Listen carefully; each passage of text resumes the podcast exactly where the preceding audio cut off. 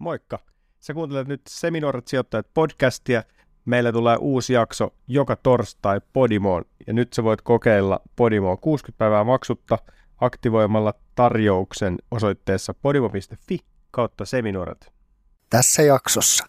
Jos vertaa niin tuota energiatehokkuutta, niin, tai jos sijoittaa euron tai dollarin energiaa vaikka Googleen, niin se tuottaa 10 dollaria. Bitcoin tuottaa, olisiko se ollut 190 dollaria per niin kuin sijoitettu energiadollari.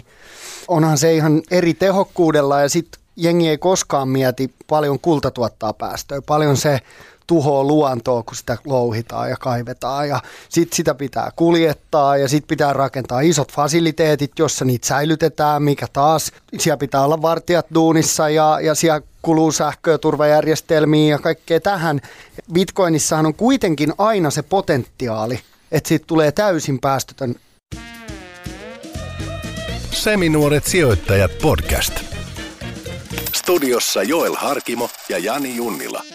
Mahtavaa! Nyt sä oot oikeassa paikassa. Nyt sä oot oikeassa paikassa. Sä oot valinnut nyt tällaisen kolmen tunnin Bitcoin-spesiaalin, jota Jolle fanittaa ja suosittelen itsekin kaikille kuuntelemaan. Niin, tää on, tässä, tässä saa kyllä mun mielestä, eh, siis en voi sanoa, että kun tämän kuuntelet, niin tiedät Bitcoinista kaiken ja oot niin opiskellut valmiiksi, mutta tämä on todella hyvä startti. Tässä pääsee niin kuin syvälle ja, ja tämä on, tää on meidän avaus tähän kryptovaluuttojen ja varsinkin Bitcoinin kanin koloon. Eli tämän kun sä kuuntelet, niin sit sä et mitään muuta teekään. Viime viikolla vedettiin tuommoinen reippaan tunnin mittainen sessio ja nyt meillä olisi vielä matskua siis kolmisen tuntia jäljellä. Ihan niin. timanttista kamaa ja me ei haluttaisi niinku hukata sitä. Ja jos kiinnostaa syventyä aiheeseen enemmän, jota, jota me molemmat suosittelemme, koska tämä on todella helppo tapa saada kiinni kryptosta tai lähinnä bitcoinista, mikä se on, miten se toimii, mihin se on menossa ja, ja kaikki siihen liittyvä. Ja niin kun, on se vähän ehkä yleissivistystäkin tietää sitten, koska tätä verrataan kuitenkin internettiin, että on yhtä, yhtä iso innovaatio. Mutta Tämä oli meiltä vähän tämmöinen uusi testi, miten toimii, kun tehdään asioita pitkän kaavan kautta. Sekä minä että Jani arvostettaisiin äärettömän paljon, jos sä menisit Instagramiin, kertoisit, oliko lyhyt setti hyvä vai diggasit sitä tästä pitkästä. Kannattaako meidän tulevaisuudessakin tehdä jotain aiheita, jossa me tehdään niin kuin pitkän kaavan kautta? Oliko siitä mitään iloa vai oliko se niin kuin liian, liian pitkä? Tämmöisestä palautteesta niin me myös pystytään muokkaamaan tätä seminuoret sijoittajaa enemmän sun näköiseksi. Kyllä, ja siis todella tärkeää, jos laitatte palautetta, koska tätä me pohdittiin pitkään, että miten me tehdään neljän tunnin jaksosta niin kuin inhimillinen, että meidän sellaiset fanit, joita ei Bitcoinin kiinnosta yhtään, niin heille olisi jotain, jotain olemassa siellä. Ja sitten me haluttiin kuitenkin julkaista tämä koko show, niin tässä on nyt ratkaisu, miten me tämä tehtiin. Palautetta voi laittaa, että oliko tässä mitään järkeä ja tosiaan, että tehdäänkö tulevaisuudessakin tämmöisiä syväluotaavia haastatteluja tai vierailuja jostain aiheesta. Kyllä, ja just se, että tämä on niinku mulle, ja tiedän, että Janille myös, niin todella kiinnostavaa, että pääsee syventyä johonkin yhteen juttuun niin kuin kunnolla ajan kanssa, ja se on ehkä se, mikä näissä podcasteissa on mun mielestä se niin kuin paras puoli, että pystyy tekemään kunnolla. Ei ole pakko kestää niin kuin puolta tuntia tai 20 minuuttia, jos ei halua, vaan pystyy tehdä täysillä ja pitkän kaavan kautta. Ja nythän me nähdään, että kiinnostaako se just sua ja, ja meidän niin kuin seminuoret sijoittajat porukkaa ylipäätään. Ja sitten pakko sanoa vielä se, kun tätä tehdään tässä enemmän niin kuin harrastuksena kuin työnä. Ja tähän jaksoonhan me käytettiin meidän omaa aikaa, en tiedä, veikkaisin, että käytin 30 tuntia tähän Bitcoin-jaksoon lukemalla sen kirjan ja ää, editoimalla näitä jaksoja ja nauhoittamalla useita tunteja ja spekuloimalla tätä asiaa. Niin meidän oli pakko jakaa tämä myös kahteen viikkoon, koska me käytettiin tähän niin paljon aikaa. Kyllä, just näin. Mutta oli mahtavaa. Itse oppii paljon ja muutenkin siis mä luulen, että me kuulijat te tuutte saamaan tästä niin kuin setistä tosi paljon ja toivotaan sitä palautetta. Let's go! Woo! Tämän jaksohan on tehty nyt kaupallisessa yhteistyössä CoinMotionin kanssa. Puhutaan nyt kryptoista tai lähinnä ehkä jopa bitcoinista. Ja nyt jos innostutte tästä kryptosijoittamisesta, niin koodilla seminuoret saatte välityspalkkiot puoleen hintaan ensimmäisen kuukauden ajan, kun rekisteröidytte CoinMotioniin ja laitatte koodin seminuoret. Sitten yksi tosi mielenkiintoinen, mihin pitää lähteä, on toi El Salvador-keissi. Eli kesällä El Salvador ilmoitti, että he aikoo tehdä bitcoinista tämmöisen niin rinnakkaisvaluutan heidän dollarijärjestelmän vierelle. Ja, ja nyt muutama viikko sitten se otettiin käyttöön. Miksi tämä on teidän mielestä niin kuin ollut hyvä liike El Salvadorille? No mä voin aloittaa ja sanoa, että onhan se totta kai kun ensimmäinen valtio käytännössä, joka tämän oivaltaa, niin niillä on tämmöisessä niin tämmöinen tietysti, tietysti etu siinä, että ne on ensimmäinen. Ja, ja sitten kun puhutaan just tämmöisestä, mitä Toni kuvasi, tämmöinen niin niukka omaisuus- ja varallisuusluokka, ja ne, ketkä sen niin kuin ensimmäisen oivaltaa, niin totta kai ne saa siitä etua, monenlaistakin etua. El Salvadorin tapauksessa siinä tulee niin kuin, tämmöinen ehkä, ehkä niin kuin, nythän he, he ovat käyttäneet niin kuin pelkästään Yhdysvaltojen dollari. Nyt kun he ottaa tämän niin kuin bitcoinin siihen rinnalle nimenomaan käyttöön, niin he saa sitten monenlaista etua. Toisaalta he saa niin kuin, niin kuin enemmän ehkä äh, tämmöistä valtaa siitä niin kuin Yhdysvalto, tai niin kuin pääsee enemmän irralleen siitä pelkästään niin kuin Yhdysvaltojen omasta niin kuin rahapolitiikasta, koska nythän se ei ole ollenkaan niin kuin El Salvadorin käsissä. Jos tämmöisen kansallisvaltion näkökulmasta miettii, niin se on aika ongelmallista, että ne ei tiedä ikinä, että paljonko ne Yhdysvaltain dollari printtaa vaikka sitä rahaa, niin, niin kuin ne on tehnyt. Niin, siis ne on samassa asemassa kuin Yhdysvaltain kansalaiset, ja, että jos keskuspankki päättää, että printataan 30 pinnaa, niin ei ne niille 30 pinnaa anna enempää, eikö niin, vaan, vaan niiden, niin kuin, niiden omistus dollareista dilutoituu. Kyllä, käytännössä. käytännössä että tavallaan nyt, nyt se tuo niin kuin El Salvadorille vähän enemmän, enemmän pelivaraa, että he pystyvät niin käyttää tätä bitcoinia siinä, siinä rinnalla. Hehän on, ovat myös niin kuin, ottaneet bitcoinin niin kuin, tavallaan sen lisäksi, että he käyttävät sitä niin kuin vaihdannan välineenä siellä, siellä näin, niin tota, he ovat ruvenneet kasvattaa oma kassansa bitcoineissa. Ja sitten tota, iso juttu tuossa Bitcoinissa on, kun he, hän teki myös tässä samalla siis tämän lain, lakisäädöksiä siis siihen Bitcoin niin myönteisemmäksi, ja se houkuttelee itse asiassa tosi paljon osaamista. Jo ihan konkreettinen esimerkki on tällainen niin kuin, tota, tämmöinen ottomaattityylinen yritys Yhdysvalloista, niin he siirtii koko tuotannon El Salvadoriin. He tekee näitä nimenomaan tämmöisiä automaatteja, mitkä pysty, mistä voi käydä nostaa sit bitcoineja sieltä. Ja niin, niin, niin kuin käytännössä sit semmoista niin kuin tuotantoa ja osaamista houkuttelee. Ja etenkin niin kuin bitcoineja naajia kun katsoo, niin totta kai se niin rupesi houkuttelemaan. El Salvadorista rupesi aika moni ihminen katsoa, niin okei, okay, mitäs kämppii täällä mitäs voiko mä muuttaa tänne. Että he houkuttelevat ihan konkreettisesti pääomaa ja osaamista, yrityksiä sinne. Sitten ihan sieltä tavallisen El Salvadorin kansalaisen näkökulmasta, niin tämä on niin kuin iso juttu niille. Onko se niin kuin neljäsosa vai mikä viidesosa tulee niin kuin näistä ää, tavallaan tulo, mikä PKT tulee niin kuin maan ulkopuolelta. Eli, eli esimerkiksi Yhdysvalloista ja muualla, missä näitä niin kuin El Salvadorin kansalaisia on myös töissä. Ja sitten kun he lähettävät tätä rahaa niin mitä tekee tämmöisissä, mitä käy perinteisessä pankki, valuuttajärjestelmässä, niin siellä on nämä Western Unionit ja muut, jotka ottaa siitä niin kuin oman siivunsa. Se voi olla 8 prosenttia, se voi olla mitä vaan. Se on hidasta, vaivalloista, aikaa vievää. Täytyy ajaa niin kuin pitkä matka, että saa edes ne rahat. Se ei ole kovin kiva järjestelmä. Sitten verrataan sitä tämmöiseen niin kuin bitcoinin järjestelmä, jossa ne voi lähettää ne saman tien mukavasti siitä omalta älypuhelimelta. Ei tarvitse liikkua mihinkään. Kaikki hoituu välittömästi ja tosi edullisesti suhteessa niin kuin tähän tota, ver- tai verrattuna tähän niin perinteiseen järjestelmään. Bitcoinissa on todella makeata se, että kenenkään ei tarvitse käyttää sitä edelleenkään edes El Salvadorissa, jos ei halua. Eli äh, no okei, okay, kauppiat on velvoitettu, että ne ottaa sitä vastaan. Velat on voittava kuitata bitcoinissa, mutta niille kauppiaille tarjotaan aina mahdollisuus siinä, että kun ne bitcoinit asiakkaalta tulee, niin ne voidaan konvertoida saman tien dollareiksi, että heille ei synny sitä hintariskiä. Toisaalta he tarjoavat ylimääräistä maksutapaa asiakkaille. El Salvadorin valtio on alkanut ostaa valtion kassaan bitcoineja. Viimeksi niitä taisi olla noin 600 kappaletta siellä valtion kassassa ja lisää tulee. Eli he tulee julkisilta markkinoilta ottamaan bitcoineja omaan taseeseen. Mikäli bitcoinin arvo jatkaa kasvua, niin El Salvadorin valtio kassa kiittää siitä. Sen lisäksi, kuten Janne tuossa mainitsi, niin se rahan lähettäminen sinne kotimaahan tulee kasvattaa heidän BKT, kun sitä rahaa jää vähemmän välikäsille ja se saadaan tehokkaammin ja nopeammin käyttöön.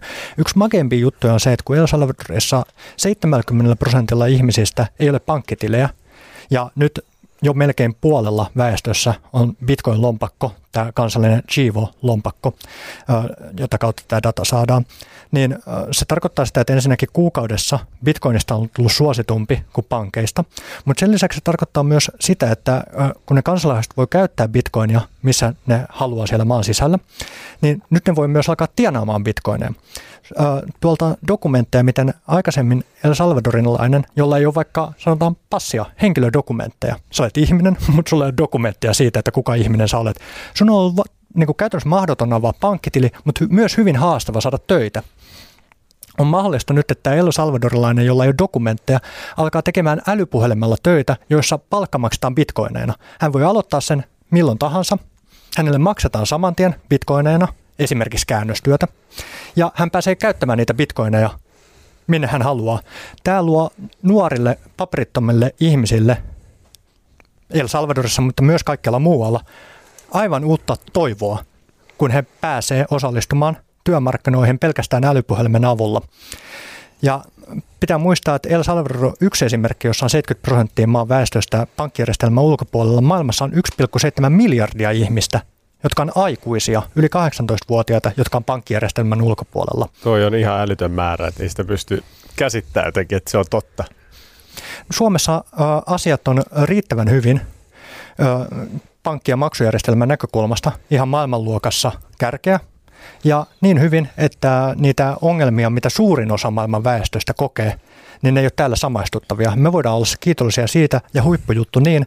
Ja sitten kun matkustaa, niin näkee, että suurin osa ihmisistä elää käteisellä, käteisellä, jonka arvo saattaa olla huomenna ihan eri kuin mitä se oli tänään. No tietenkin tässä vaiheessa joku viisas tuolta vinkkaa, että niin se bitcoinikin arvo saattaa olla huomenna ihan muuta kuin tänään, mutta minkään käteisen arvo ei kasva vuoden mittakaavassa samaan aikaan, kun bitcoin keskimäärin kasvaa 196 prosenttia vuosittain. Vaikka siinä on taas sitä lyhyen aikavälin volatiliteettia, niin se on ollut kaikille omistajilleen kiitollinen ja se ei ole ikinä ollut neljän vuoden aikasäteellä tappeloinen omistus fiat-valuutteja vastaan. Niinpä, niinpä. Tuolla Etelä-Amerikassa ei tarvitse niille olisi sitten El Salvadorissa, Argentiinassa tai missä vaan maassa, niin ei, ei siellä tarvitse niinku ihmisille perustella sitä, että miksi tämä bitcoin on hyvä arvo säilyttää. Että kyllä ne tietää niin siellä niinku Argentiinassa ja muualla, kun siellä on niinku oikeasti ollut kärsitty siitä, että valuutta on menettänyt käytännössä ostovoimansa.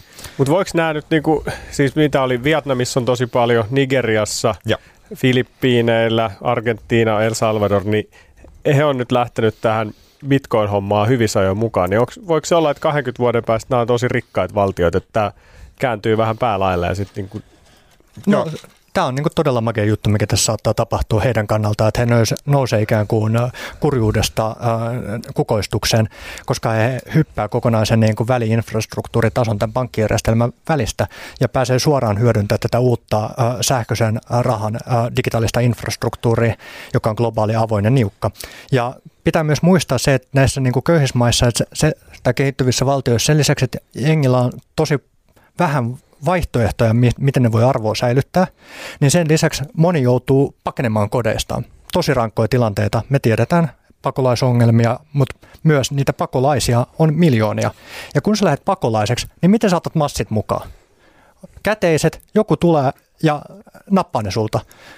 Just oli joku intialainen, joka pakeni maastaan lentokoneella ja sillä oli kultaa peräsuolessa. Todella typerä juttu. Todella typerä juttu. Kun sä voit kuljettaa bitcoinia sun pään sisällä muistamalla 12 sanaa, jolla sä pääset siihen lompakkoon käsiksi. Sä voit kuljettaa bitcoineja niin, että kukaan rajavartiostossa ei tiedä, että nyt sä kuljetat bitcoineja mukanaan. Tuolla on Afganistanissa tällä hetkellä vakava kriisi ja sieltä pakenee ihmisiä, jopa semmoisia, joilla on vaikka euromääräisesti miljoona omaisuus. Mutta se jää todennäköisesti sinne Afganistaniin, koska miten helkkarissa saatat sen mukaan, kun joku rajalla ryöstää sen sulta joka tapauksessa, paitsi jos sulla on bitcoineja. Tämä jälleen kerran antaa toivoa niille ihmisille, jotka sitä eniten tarvitsee. Miten olisitteko te uskonut ennen kesää, että valtio ilmoittaa, että ne tekee. tämä on, aika, tämä on aika iso harppaus, tämä, niin? tämä, tämä, tuli todella yllätyksenä. Siis mä, mä toivoin ja uskoin, että jossain kohtaa, mutta en, en, niin kuin, ei, siis ei ollut näin, niin kuin, näin pian en odottanut missään tapauksessa. Onko se tota, onko teillä havaintoa siitä, nyt on puhuttu paljon, mitä on seurannut, niin puhutaan just, että Argentiina voisi olla yksi, joka tekisi tämän saman. On ollut Uruguaita, Paraguaita. Öö, nyt tänään mä luin jonkun uutisen, että Brasilia harkitsee tätä. Niin, niin mikä teidän fiilis on, koska te uskotte, että joku, joku seuraava valtio lähtee, kuinka nopeasti nämä hyödyt huomataan, tuleeko tästä niin kuin dominoefekti vai hyppääkö seuraava mukaan viiden vuoden päästä, ellei El Salvadorille mene ihan päin persettä? Kyllä mä veikkaan, että, että se nopeutuu toi. Tuossa oli itse asiassa tota, junamatkalla tänne katoin, niin Tongassa ilmeisesti niin kuin halutaan. Sie- siellä on ollut tosi niin kuin myönteinen ilmapiiri tälle tota, tota Bitcoinille jo nyt. Ja tota, en, ole, en ole vahvistanut sitä uutista, mutta kat- luin sen uutisen kyllä, että se, se niin kuin eteni. Että mä näen, että, että niin kuin, tämä sanotaan nopeutuu vaan tuossa tämä käyttöönotto. On, ja toi Etelä-Amerikka ja kehittyvät valtiot ylipäätänsä on niin kuin selkeitä paikkoja, missä jos mitä vähemmän sulla on hävittävää, niin sitä valmiimpi saat tekemään radikaaleja ratkaisuja. Tämä on kyseessä on tässä vaiheessa radikaali ratkaisu ilman muuta, mutta ne, jotka ymmärtää, että mistä tässä on kyse, niin näkee, että tässä on myös paljon toivoja ja mahdollisuuksia. Aina on riskejä, mutta ikään kuin epäsymmetristen riskien hyödyntäminen on avain taloudelliseen onneen. Eli sä näet, että sulla on downside, sulla on riskiä, sä voit menettää sanotaan vaikka jopa 80 prosenttia vuodessa. Mutta jos sä näet myös, että sitä upsidea on moninkertaisesti, sä voit saada 2000 prosenttia plussaa vuodessa, se on epäsymmetrinen riski. Ottamalla epäsymmetrisiä riskejä niin, että sä ymmärrät, mitä sä oot tekemässä, sä ymmärrät ne riskit, sä ymmärrät ne mahdollisuudet, sä ymmärrät sen äh, niin kun, äh, järjestelmän, jota sä hyödynnät, niin äh, saat jälleen kerran kilpailuetua muihin. Ja kuka saa kilpailuetua ekana, tässä tapauksessa tulee peliteoria myös mukaan, että ne naapurivaltiot siellä, jotka on hyvin samanlaisessa tilanteessa kuin El Salvador, ne käyttää vieraanmaan valuuttaa Yhdysvaltojen dollareita, ne on riippuvaisia siitä. Ne voi ottaa vaihtoehtoisen maksuvälineen siihen rinnalle, joka ei poista keneltäkään mitään, vaan tuo lisää resursseja. Ne on nähnyt, kun se toimii, varmasti nopeuttaa muutosta. Nyt me puhutaan paljon näistä kehittyvistä maista. Mä haluaisin nostaa yhden valtion, joka on ilmoittanut, että vuoteen 2023 mennessä tavoitteena on, että Bitcoin on toinen virallinen maksuväline. Ja kyseessä on Ukraina, ja se on siellä presidenttitasolla vaikea nimi kaverilla, mutta Volodymyr Zelenskui, presidentti, on nyt tehnyt Bitcoinista laillisen siellä maassa. Se on niin laillinen omistus ja niin kuin, äh, kaupankäynnin väline. Se ei ole vielä laillinen maksuväline samalla tavalla kuin El Salvadorissa, mutta hän on ilmoittanut, että he käy tiivistä yhteydenpitoa El Salvadorin äh, kanssa ikään kuin tälleen niin kuin, mm, asiantuntijatasolla, että miten tämä homma tehdään.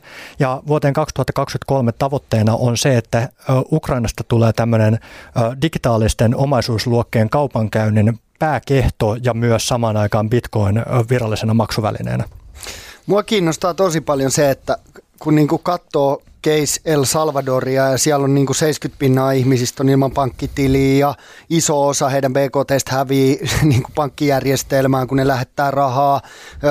Bitcoin on, on niin kuin tosi no-brainer, eikö niin kehittyviin maihin ja niille, joille ei ole tätä niin kuin normaalia finanssiinfrastruktuuria laajasti käytössä, niin se on niin kuin aika selkeä ja aika järkevä ja, ja mitä enemmän siihen tutustuu, niin sen, sen niin kuin paremmalta se tuntuu. Mutta miten te näette sitten vaikka niin kuin länsimaat, että mitä Bitcoin voisi tuoda Suomelle, Ruotsille, USAlle, Kanadalle, whatever, niin, niin mikä on se, luuletteko te, että länsimaat lähtee tähän jossain vaiheessa?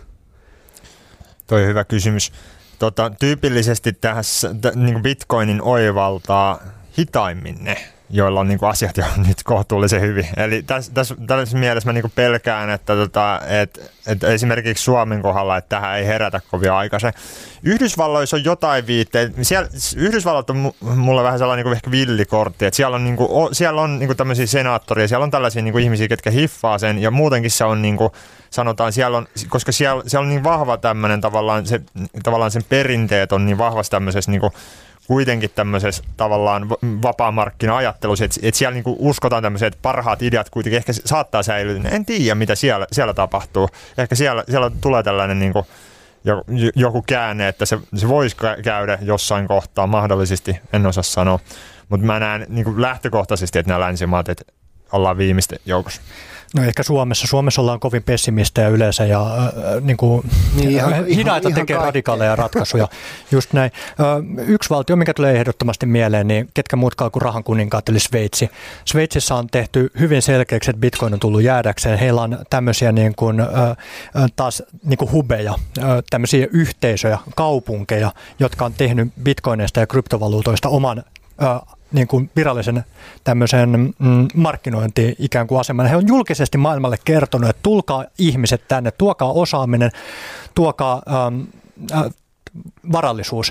Ja Sveitsi, me tiedetään, että siellä on vahva niin kuin ymmärrys rahasta, siellä on pitkät perinteet sen suhteen, että ollaan riippumattomia muista, mutta kuitenkin toivotetaan varallisuus tervetulleeksi. Ne on hiffannut siellä, mistä bitcoinissa on kyse, ja ne, ne tulee ottamaan siellä oma valuutta, Sveitsin frangi, ne ei ole lähtenyt siihen niin kuin loputtomaan painamiseen mukaan, ne on järkeviä investoijia. Ihan varmasti pieni osuus tulee olemaan myös Sveitsin kassasta lähivuosina siellä. Toinen, mitä mä veikkaan, on Norja, mutta ähm, se ei ole samalla tavalla kuitenkaan yhtä niin kuin selkeä keissi kuin tämä Sveitsi. Sitten sä kysyt, että mitä hyötyä siitä on. No, tietenkin voidaan taas funtsia, että 13 vuotta Suomi on ottanut velkaa, mutta ei saanut laikaan tuottavuuden kasvuun mukaan, niin ehkä tämmöinen niin kuin uusi teknologia, rahan digitaalinen infrastruktuuri, joka luo globaalia kaupankäyntiä ja ottaa ihmisiä mukaan, joka on mahdollisuus houkutella pääomaa tekijöitä valtio, niin tekisi Suomelle tässä kohtaa helkkari hyvä, koska tällä hetkellä minusta tuntuu, että Suomi on vähän niin kuin semmoinen valtio, joka on rakentanut rautatiet, mutta ne johtaa seinään. Ja ei suostuta niin kuin tekee mitään muutoksia, vaan hitaasti, hitaasti mennään kohti sitä vääjäämätöntä huonoa suuntaa. Ja ehdottomasti tänne kaivattaisiin muutoksia. Pelkästään meidän väestörakenne on semmoisia, että pakko tehdä kansantalouden näkökulmasta radikaaleja muutoksia, jotta saadaan tehokkuusloikkia eteenpäin. Yksi juttu vielä tulee mieleen tästä osaajien houkuttelemisesta tai karkottamisesta. Isossa Britanniassa keksittiin autoteollisuus ensimmäisenä. Ja siellä myös reguloitiin autoteollisuus ensimmäisenä. Voitteko kuvitella, että kaverit keksi siellä auton ja sitten keksi samaan aikaan sen, että aina kun autolla ajetaan, niin sulla pitää olla kolme kaveria mukana. Yksi on kuskina, yksi on insinöörinä ja kolmas lihattuu lihattaa punaista lippua sadan metrin päässä ja varoittaa ihmisiä siitä, että auto on tulossa. Kansalaiset piti sitä autoa niin vaarallisena ö, välineenä ja sitten siellä oli lobbaajia muun muassa hevosteollisuudesta, jotka sano, että ei näitä autoja tarvita, kun nämä kaikki tiet on tehty hevosia varten. Että ettekö te ymmärrä, että ei tuolla autolla voi tehdä mitään, kun meillä ei ole infrastruktuuria siihen. Ja se pitää kovaa ääntä ja pelottava. Että tässähän käy vaan huonosti. Niin mitä kävi? Iso-Britannia menetti sen ykkösaseman autoteollisuudessa autoteollisuudessa ja autoteollisuus siirtyy suurilta osin Yhdysvaltoihin, joka ei samalla tavalla. Asioita voi, niin kuin teknologioita voi reguloida ikään kuin kuoliaksi, mutta vaan alueellisesti. Sitten se aina pujahtaa jonnekin muualle, niin kuin Kiina on nyt reguloinut bitcoinin siellä valtion sisällä. Omistaminen on sallittu, lähes kaikki muu tekeminen kielletty.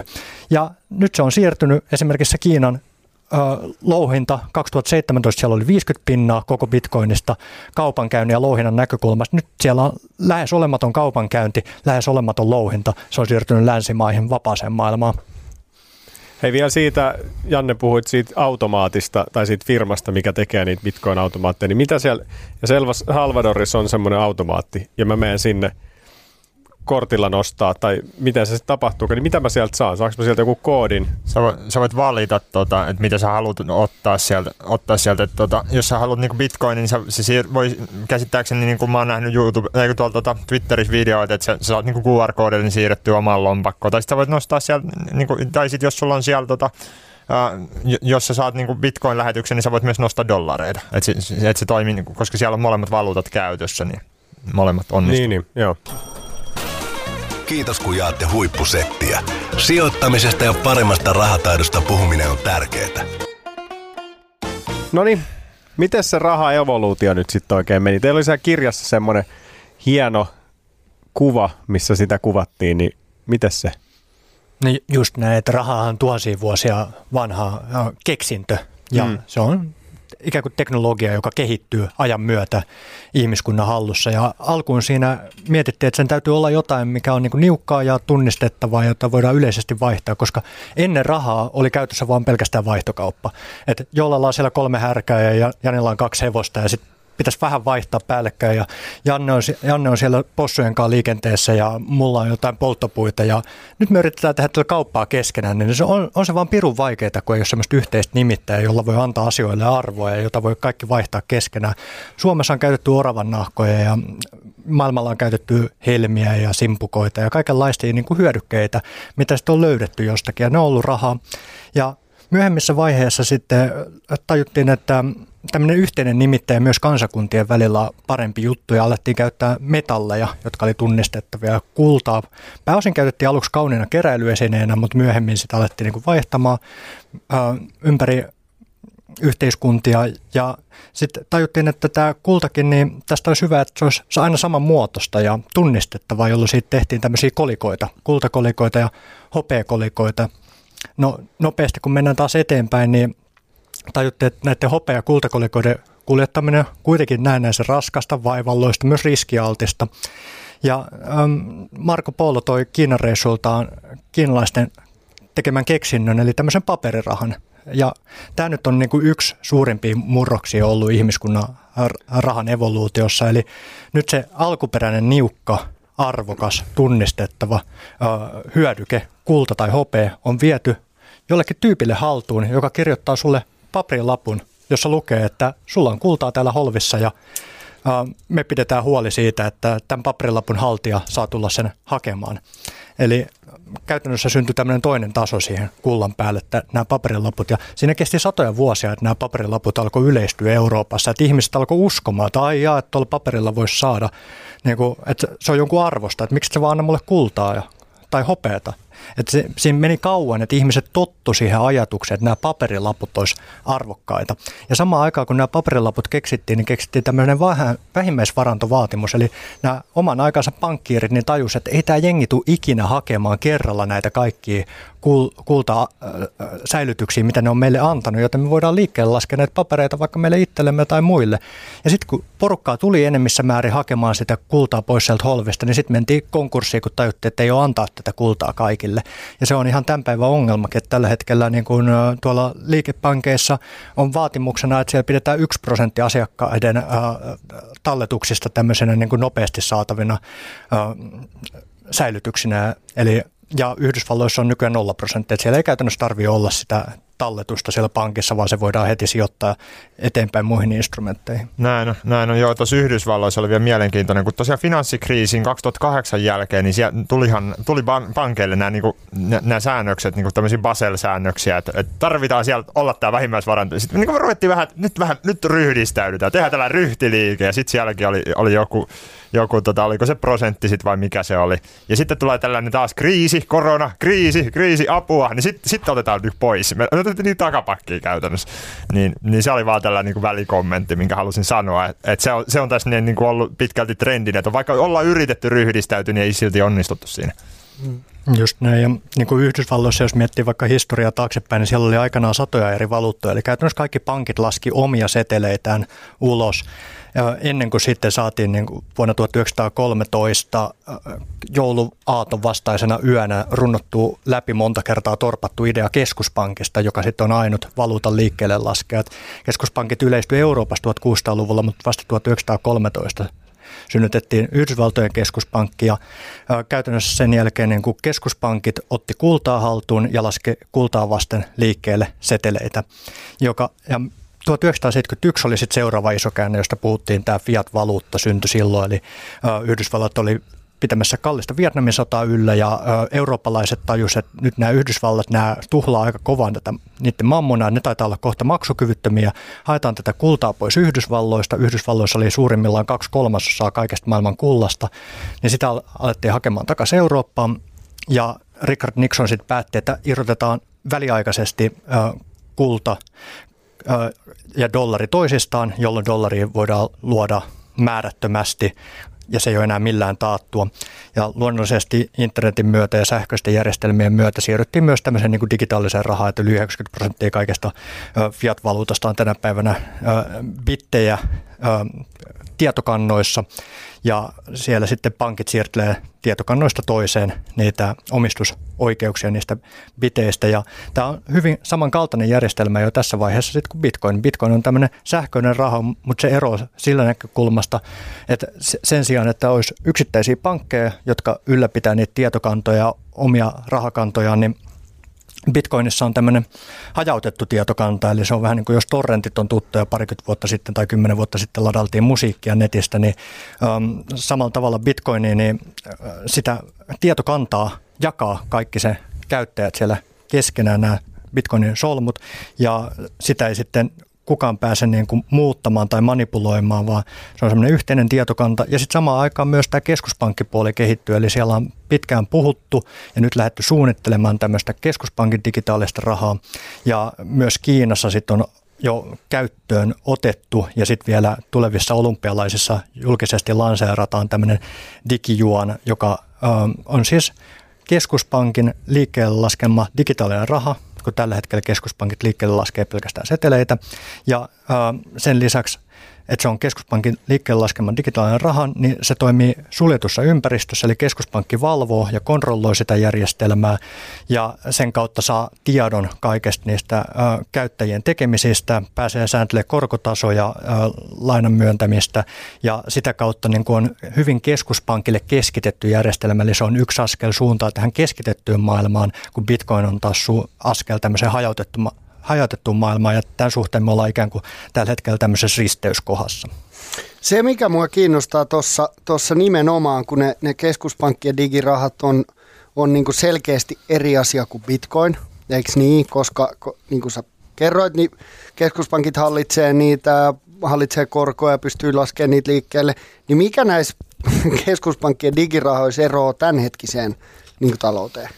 No toi on hyvä kysymys ja hyvä tarkentaa, että tällä hetkellä niin kuin, ähm, tämä liikepankkitasohan on ikään kuin hyvin hajautettu, että me voidaan jokainen päättää, että mennäänkö me OPC, Nordeaan, Sampo Pankkiin, Danskeen, mihin me mennään, perustaa meidän oma tili, eli missä on se meidän käyttötili ja säästötili, mistä me haetaan lainaa, ketkä ylläpitää niitä meidän tietokantoja, ketkä seuraa sitä meidän kulutusta, niin se ikään kuin tämä liikepankkitaso on tällä hetkellä hajautettu, mutta se, ja sitten nämä liikepankit toimii keskuspankin kanssa yhteistyössä. Ja se mikä muutos tässä olisi se, että se kuluttaja ei olisi enää suhteessa liikepankkiin, vaan se olisi suorassa suhteessa keskuspankkiin, jolloin keskuspankki ikään kuin saa laajemman maton tästä asiakaskunnan suhteen, eli kuluttajat alkaisi olemaan heidän asiakkaita, ja he saisivat sitä kautta ikään kuin lisää työvälineitä ja vipuvoimaa ää, tämmöisiin asioihin kuin ää, inflaation taklaaminen tai sitten kulutuksen niin kuin kannustaminen, että he pystyvät sieltä hyvinkin sitten datan pohjalta hyvinkin yksilöllisesti antaa kannusteita esimerkiksi vihreeseen kuluttamiseen tai antaa myös rangaistuksia. EKPn e Fabio Panetta, italialainen edustaja, on vinkannut, että siellä voisi olla sellainen kannustin, että kaikki summat yli 3000 euron olisi vahvasti negatiivisella korolla. Eli sinua alettaisiin rankasemaan esimerkiksi siitä, että sä säästät liian paljon tilille, koska keskimäärin kuitenkin kulutus pitää tämän nykyisen järjestelmän käynnissä. No onpas mielenkiintoista. Kyllä. Toihan, noi, toi on niinku yksi, mitä Toni kuvasi, niin tuossa on niinku yksi tällainen keskuspankkien tällainen digitaalisen rahajärjestelmä, että siinä, siinä niinku on myös tällaisia niinku hybridimalleja, jossa nämä liikepankit pidettäisiin mukana, mutta ehkä ei mennä siihen, että näiden, näiden niinku etenemisen, no Kiina on pisimmällä näissä, sitten euroalue ja Yhdysvallat vielä, vielä niin kuin seuraa tässä, tässä että miten, miten he lähtee edistämään tätä, mutta itse näen myös, niin kuin, jos me käytetään Kiinaa esimerkkinä, että Kiinassahan on tämä niin kuin, social credit system, eli tämä, millä pisteytetään niin kuin kansalaisia, niin pahimmassa tapauksessa siis voidaan liittää rahaa, sun pankkitili siihen, että paljon sulla olikaan niin sit social credittiä ja mitä sä voit käyttää, mihin sä voit, mitä sä voit käyttää. Eli, eli pahimmassa tapauksessa se on tämmöinen niin järjestelmä. Se, se on mun mielestä aika dystoppinen. Niin, pitää muistaa, että tätä rahaa ikään kuin voi käyttää myös aseena ja kontrollin välineenä. Että nyt on ollut Yhdysvalloissakin esimerkkejä siitä, että mikäli ei sopeuduta hallitusten vaatimuksiin, niin sitten pankkitille voidaan jäädyttää, jolloin ikään kuin sulla ei ole enää pääsyä siihen omaan varallisuuteen. Ja mitä keskitetympi järjestelmä joku on, sitä enemmän se tarkoittaa, että se keskitetty taho latelee ne säännöt. Ja kun nykyään sitä data on tosi paljon liikenteessä, niin sen datan havainnoinnin näkökulmasta keskitetty taho voi ladella erilaisia sääntöjä ja seurata niiden toteutumista ja sekä kannustaa että rangasta käyttää keppiä porkkana kansalaisten rahankäytön suhteen. Niin, toi on aika mielenkiintoinen, että kun Bitcoin on tutkinut, niin sehän on käytännössä ainoa omaisuusluokka, mitä ei voi väkivallan ottaa. Eikö niin, joo. että, että jos Jani uhataan aseella ja sanotaan, että nyt me viedään sut kaikki, mitä sä omistat, niin jos mä ammun Jani, niin mä voin ottaa sen kamat anyways. Mutta Bitcoin ei pysty, koska se on suojattu. Just näin, ja toi on niin kuin, Bitcoin on vahvin omaisuusluokka omistajan näkökulmasta. Se näkyy esimerkiksi siinä, että jos sulla on vaikka sanotaan Venäjällä – oleva tyyppi, joka joutuu niin kuin, ähm, hallinnon uhan alle, niin se hallinto voi takavarikoida sen asunnot, eikö vaan sanoa, mm-hmm. että nämä on nyt meidän asunto, että sulla ei enää mitään asiaa näihin kiinteistöihin.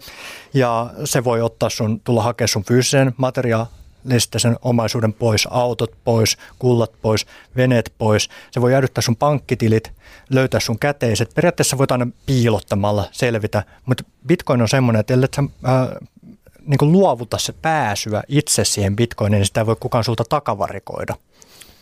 Niin nythän joku keissi, oliko se jopa Suomessa vai sain muualla, mutta oli joku rikollinen oli, sillä oli bitcoinia tietty määrä ja sitten näissä pöytäkirjoissa sitten oltiin se, että valtiolle luovutetaan tämän ja tämän verran. Oliko se sitten niin, että koska siinä sanottiin, että kuinka paljon se on euroissa se summa, ja sitten kun ne nousi paris vuodessa se bitcoinin arvo, niin valtio ei voi ottaa niitä kaikkia bitcoineja, vaan ne otti sitten ne euromäärät ja se sai pitää sitten ne Kyllä. Tämä oli, jostain miljoonista kuitenkin. tämä oli Ruotsissa tämä, tämä keissi. Itsekään yksityiskohtiin muista, mutta tämän tarinan opetus on se, että tota, kannattaa mitata arvoa bitcoineissa. Joo. Ja siellä meni valtiolta hyvät rahat sivu. Niin ja tästä niin pääsee myös siihen mittarikeskusteluun, kun raha on arvon mittari, niin aikanaan mitattiin markoissa arvoa ja nykyään euroissa, mutta huomaatteko te, miten huono mittari euro on, koska se ö, kokonaismäärä ei ole millään tavalla rajattu ja niitä tulee koko ajan lisää, joten se ikään kuin euron arvo vaihtelee. Se, mitä sä sait kymmenen vuotta sitten sadalla eurolla, on nykyään paljon vähemmän, mitä sä saat. Ja miettikää, toinen mittayksikkö on vaikka metri. Ja jos sä olisit rakentamassa taloa ja sun pitäisi laittaa niitä ö, puita sinne tai halkoja mittata. Mitä jos sä menet seuraavan päivänä sinne ja joku sanoo, että nyt yksi metri on itse asiassa 98 senttiä ja seuraavan päivänä se on taas vähän vähemmän. Kaiken niin kuin, ra- suunnittelemisesta tulee paljon haastavampaa ja niin kuin historian todentamisesta paljon haastavampaa, jos sulla on joku mittari, jonka arvo ei ole kiinteä.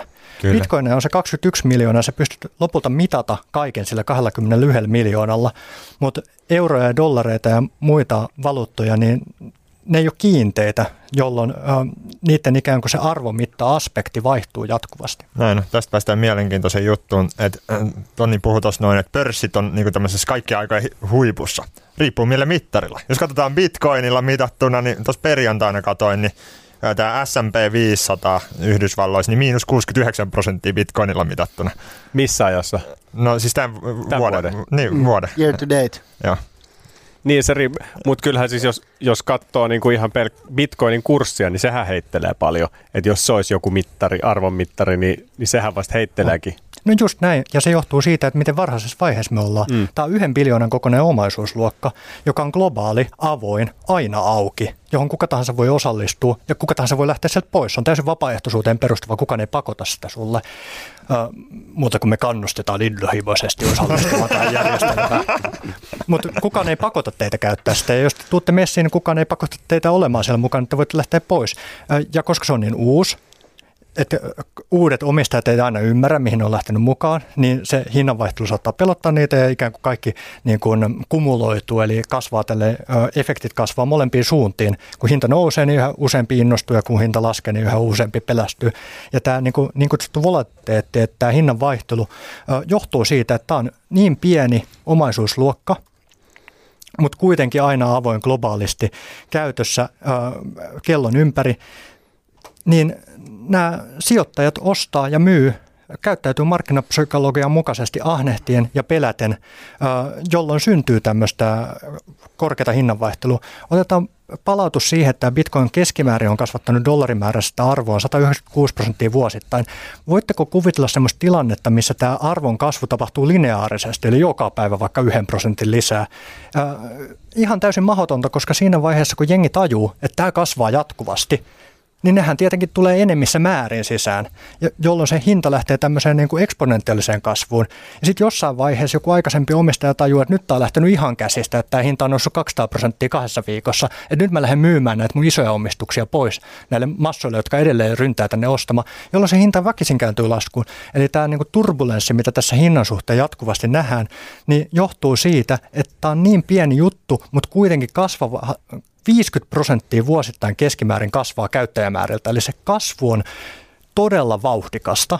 Ja sitten samaan aikaan, kun siihen liittyy tämä niin kuin yhden biljoonan kokoluokka, joka on niin kuin naurettavan pieni muihin omaisuusluokkiin nähden, aina auki globaalisti, jatkuvasti pel- pelikenttä ikään kuin auki, niin markkinapsykologia ajaa sen tämmöisiin niin kuin ikään kuin sykleihin, missä noustaan mielettömästi ja sitten lasketellaan mielettömästi. Mutta mitä suuremmaksi tämä bitcoin käy – Eli nyt tämä nykyinen 150 miljoonaa käyttäjää nousee vaikka sinne miljardiin tai kahteen, ja markkina-arvo nousee vaikka yhdestä biljoonasta 10 tai 50 biljoonaa, niin se volatiliteetti laskee sen myötä, koska se tarvitsee aina vaan enemmän ja enemmän rahasummaa jotta sä voit liikuttaa sitä kurssia verrattuna dollarin tai euroihin tai muihin hyödykkeihin, tuotteisiin, palveluihin. Joo, mun mielestä toi oli, toi on niinku hauska pointti, että, että mihin vertaa. Että kun mä näin semmoisen kaavion, missä verrattiin niinku, keskuspankkien taseeseen jos sitä vertaa niin kuin markkinoihin, niin markkinat menee täysin sivuttain, siis osakemarkkinat Joo. täysin sivuttain, ne ei ole kasvanut yhtään.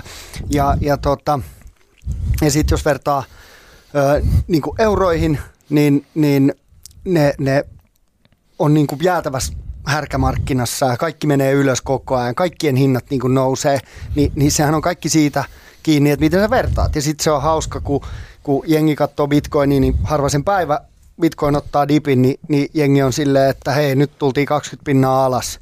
Sitten kun sä katsot year to date, niin se on tuottanut paljon paremmin kuin mikään muu. Eikö niin? Kaikki, kaikkihan on niinku perspektiivistä kiinni. Kyllä. Et vertaat sä euroihin, vertaat sä osakemarkkinoihin, vertaat sä kuukauden vai vuoden vai kymmenen vuoden ajan syklillä. Mm. Et sehän on kaikki eri asioita. Just näin. Käydään nyt perusteet läpi. Eli sen lisäksi, että bitcoin on kiinteä määrä 21 miljoonaa, niin siinä on myös tämmöinen sisäänrakennettu inflaatio, niin kuin euroissakin on inflaatio, mutta eurojen inflaatio on ikään kuin hallitsematonta, että se ei ole kiinteä. Bitcoinin inflaatio on kiinteä. Tällä hetkellä bitcoineja lasketaan liikkeelle 6,25 kappaletta 10 minuutin välein ja se puolintuu neljän vuoden välein. Viimeksi se puolintui viime vuonna, joten seuraavan kerran 2024, noin kevät-kesällä, se lasketaan niiden lohkojen mukaan, ei kellon mukaan, niin 2024 kevät-kesällä niin se puolentuu siihen 3125 ja sitten taas neljän vuoden päästä se puolentuu jälleen. Ja tätä kautta me saadaan niin se tuotantopuoli selville. Eli se on läpinäkyvät niitä 21 miljoonaa enintään ja se tuotanto puoliintuu neljän vuoden välein. Ja tällä hetkellä se on 6,25 bitcoinia 10 minuutin välein. No tuotannosta syntyy tarjonta, eli kun uusia bitcoineja louhitaan, vähän niin kuin kultaa louhitaan maasta, joku saa sen kullan, niin se vie sen markkinoille kuka haluaa ostaa kultaa. Niin samalla tavalla bitcoin-louhijat saa bitcoineja, ainut tapa synnyttää bitcoineja, ja sitten bitcoin-louhijat menee markkinoille, kysyy, kuka haluaa ostaa bitcoineja, ja sitten myy ne markkinoille, ja siellä on se tarjonta. No, tällä hetkellä me voidaan tarjontaa katsastella myös siltä näkökulmalta, että siellä on se 18,8 miljoonaa bitcoinia, jotka on jo louhittu, ne on se kokonaistarjonta, ja niistä noin 2,5 miljoonaa on pörsseissä koska Bitcoin on täysin avoin ja läpinäkyvä, niin me tiedetään, mitkä tilit on pörssien tilit, ja näin me ollaan saatu myös selviä, että paljonko niissä pörsseissä on bitcoineja. Noin 2,5 miljoonaa bitcoinia on pörssissä, eli se jättää reilu 16 miljoonaa bitcoinia niiden uh, bitcoinien käyttäjien omiin lompakoihin, ja sieltä ne voi siirtää ne pörsseihin tai pörsseistä takaisin omiin lompakkoihin. Eli bitcoinin tämmöinen julkinen tarjonta on 2,5 miljoonaa bitcoinia jotakuinkin tänä päivänä. Ja se on taas ollut pitkässä laskutrendissä jo reilun vuoden tai parin ajan. Eli äh, ihmiset ottaa pois, käyttäjät ottaa pois sieltä pörsseistä omiin lompakoihin bitcoiniin. Ja samaan aikaan, kun kysynnän määrä kasvaa 50 prosenttia vuosittain tahtia, eli kysyntä kasvaa, tuotanto puolintuu, tarjonta supistuu, niin ei tarvi olla ydinfyysikko tai rakettitieteilijä ymmärtääkseen, että mitä tapahtuu hinnalle, kun kysyntä kasvaa – 50 prosenttia vuodessa, tuotanto puolittuu neljän vuoden välein ja tarjonta supistuu. Eli julkinen tarjonta supistuu siellä, omistajat ottaa pois markkinapaikalta omaan talteen sitä digitaalista kultaa. Joo, mutta mitä, mulla on CoinMotionissa bitcoinia, niin onko ne nyt sitten lompakossa vai pörssissä vai CoinMotionissa vai onko ne missään? Ne bitcoinit ei ikinä liiku ikään kuin sieltä lohkoketjusta pois ja oikeastaan lohkoketjussa itsessäänkin ne bitcoinit on ikään kuin käyttöoikeuksia tiettyihin osoitteisiin, jossa lasketaan olevan tietyn verran äh, niin kuin näitä bitcoinia. Eli äh, se on avoin tilikirja ja sitten siellä näkyy, millä tilillä on kuinkakin paljon bitcoineja. Nyt sun äh, bitcoinit, niin ne on siellä CoinMotionin lompakossa. Ne voi olla tämmöisessä kuumassa lompakossa niin sanotusti, eli tämmöinen ohjelmistolompakko tietokoneella tai kännykässä oleva applikaatio. Ne voi olla semmoisessa se käyttöjärjestelmä niihin bitcoineihin, tai ne voi olla tämmöisessä kylmässä lompakossa, joka on vähän muistitikun kaltainen esine, joka pidetään internetistä irralleen. Eli se on hyvin paljon turvallisempi kuin tämmöinen hakkeroitava ohjelmisto, tämmöinen niin kuin kylmä lompakko, hardware, jos haluaa käyttää englanninkielistä termiä. Ja ne sun bitcoinit on tosiaan siellä CoinMotionin lompakoissa, heillä on täys käyttöoikeus niihin. Ja vähän niin kuin pankki, niin ne tarjoaa sulle näkymää siihen, että paljonko tässä sun niin kuin user interfaceissa, eli paljonko sä näet ikään kuin, mitä he sulle tarjoaa. Mutta voi käydä niin, että CoinMotion kaatuu ei ole mitään syyttä tällä hetkellä epäillä, että niin tapahtuisi minun tietojen mukaan, mutta voi käydä niin, että CoinMotion kaatuu siellä, joku kavaltaa ne varat omaan lompakkoon tai mitä tahansa muuta, joku hakkeroi jotakin, niin sulla enää mitään bitcoineja. Ne bitcoinit, sä et omista niitä tällä hetkellä, CoinMotion omistaa ne. CoinMotion tarjoaa sulle käyttöoikeuden halutessaan, että sä voit siirtää ne pois. Samalla tavalla kuin ne ö, eurot, mitä meillä on pankkitileillä, niin ei ole meidän omistuksia, vaan ne on meidän lainapankeille, mille pankki maksaa 0 prosentin korkoa vuosittain. Ja jos pankki päättää, että me voidaan nostaa niitä automaattisesti ulos tai käyttää kortilla, niin me voidaan tehdä niin. Ja jos pankki päättää, että me ei voida käyttää niitä, nostaa niitä ulos tai pankki menee konkurssiin, niin se on morjesta vaan meidän rahoille silloin myös. Eli joka ikisen pitkäjänteisesti mukana olevan bitcoinin omistajan tulisi aina ottaa ne bitcoinit omaan lompakkoon. Bitcoin on ainut omaisuusluokka, jota sä voit niin kuin todellisesti itse omistaa niin, että kukaan muu ei pakosti edes tiedä, että sä omistat niitä ja kukaan ei voi ottaa niitä sulta pois.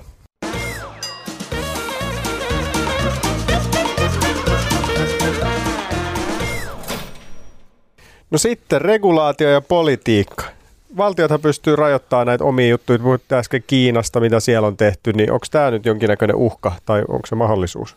No se on sekä että, että jokainen käyttää sitä lopulta miten parhaakseen näkee. Kiina on nähnyt, että keskusjohtoinen kommunistipuolue voi estää kansalaisiaan osallistumasta tämmöiseen avoimeen globaaliin rahajärjestelmään samaan aikaan, kun he on lanseeramassa omaa ähm, digivaluuttaa, joka tulee yhdistymään tähän sosiaaliseen luottoluokitusjärjestelmään.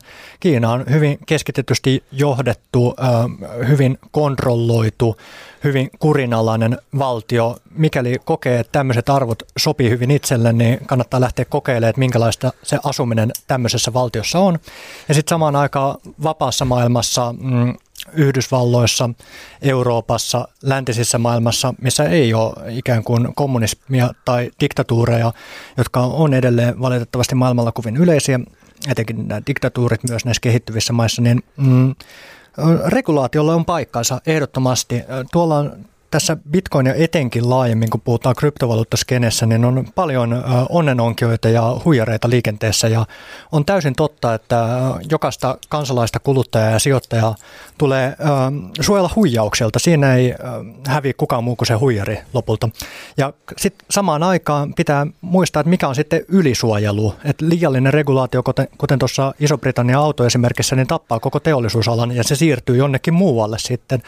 Niin tässä tulee löytää tasapaino, jossa on selkeitä ohjenuoria, koulutusta, eli ymmärryksen kasvatusta, ja sitten tietynlaisia sääntöjä, mutta kuitenkin niin, että se hyöty lopulta tulee suuremmissa määrin kansalaisille.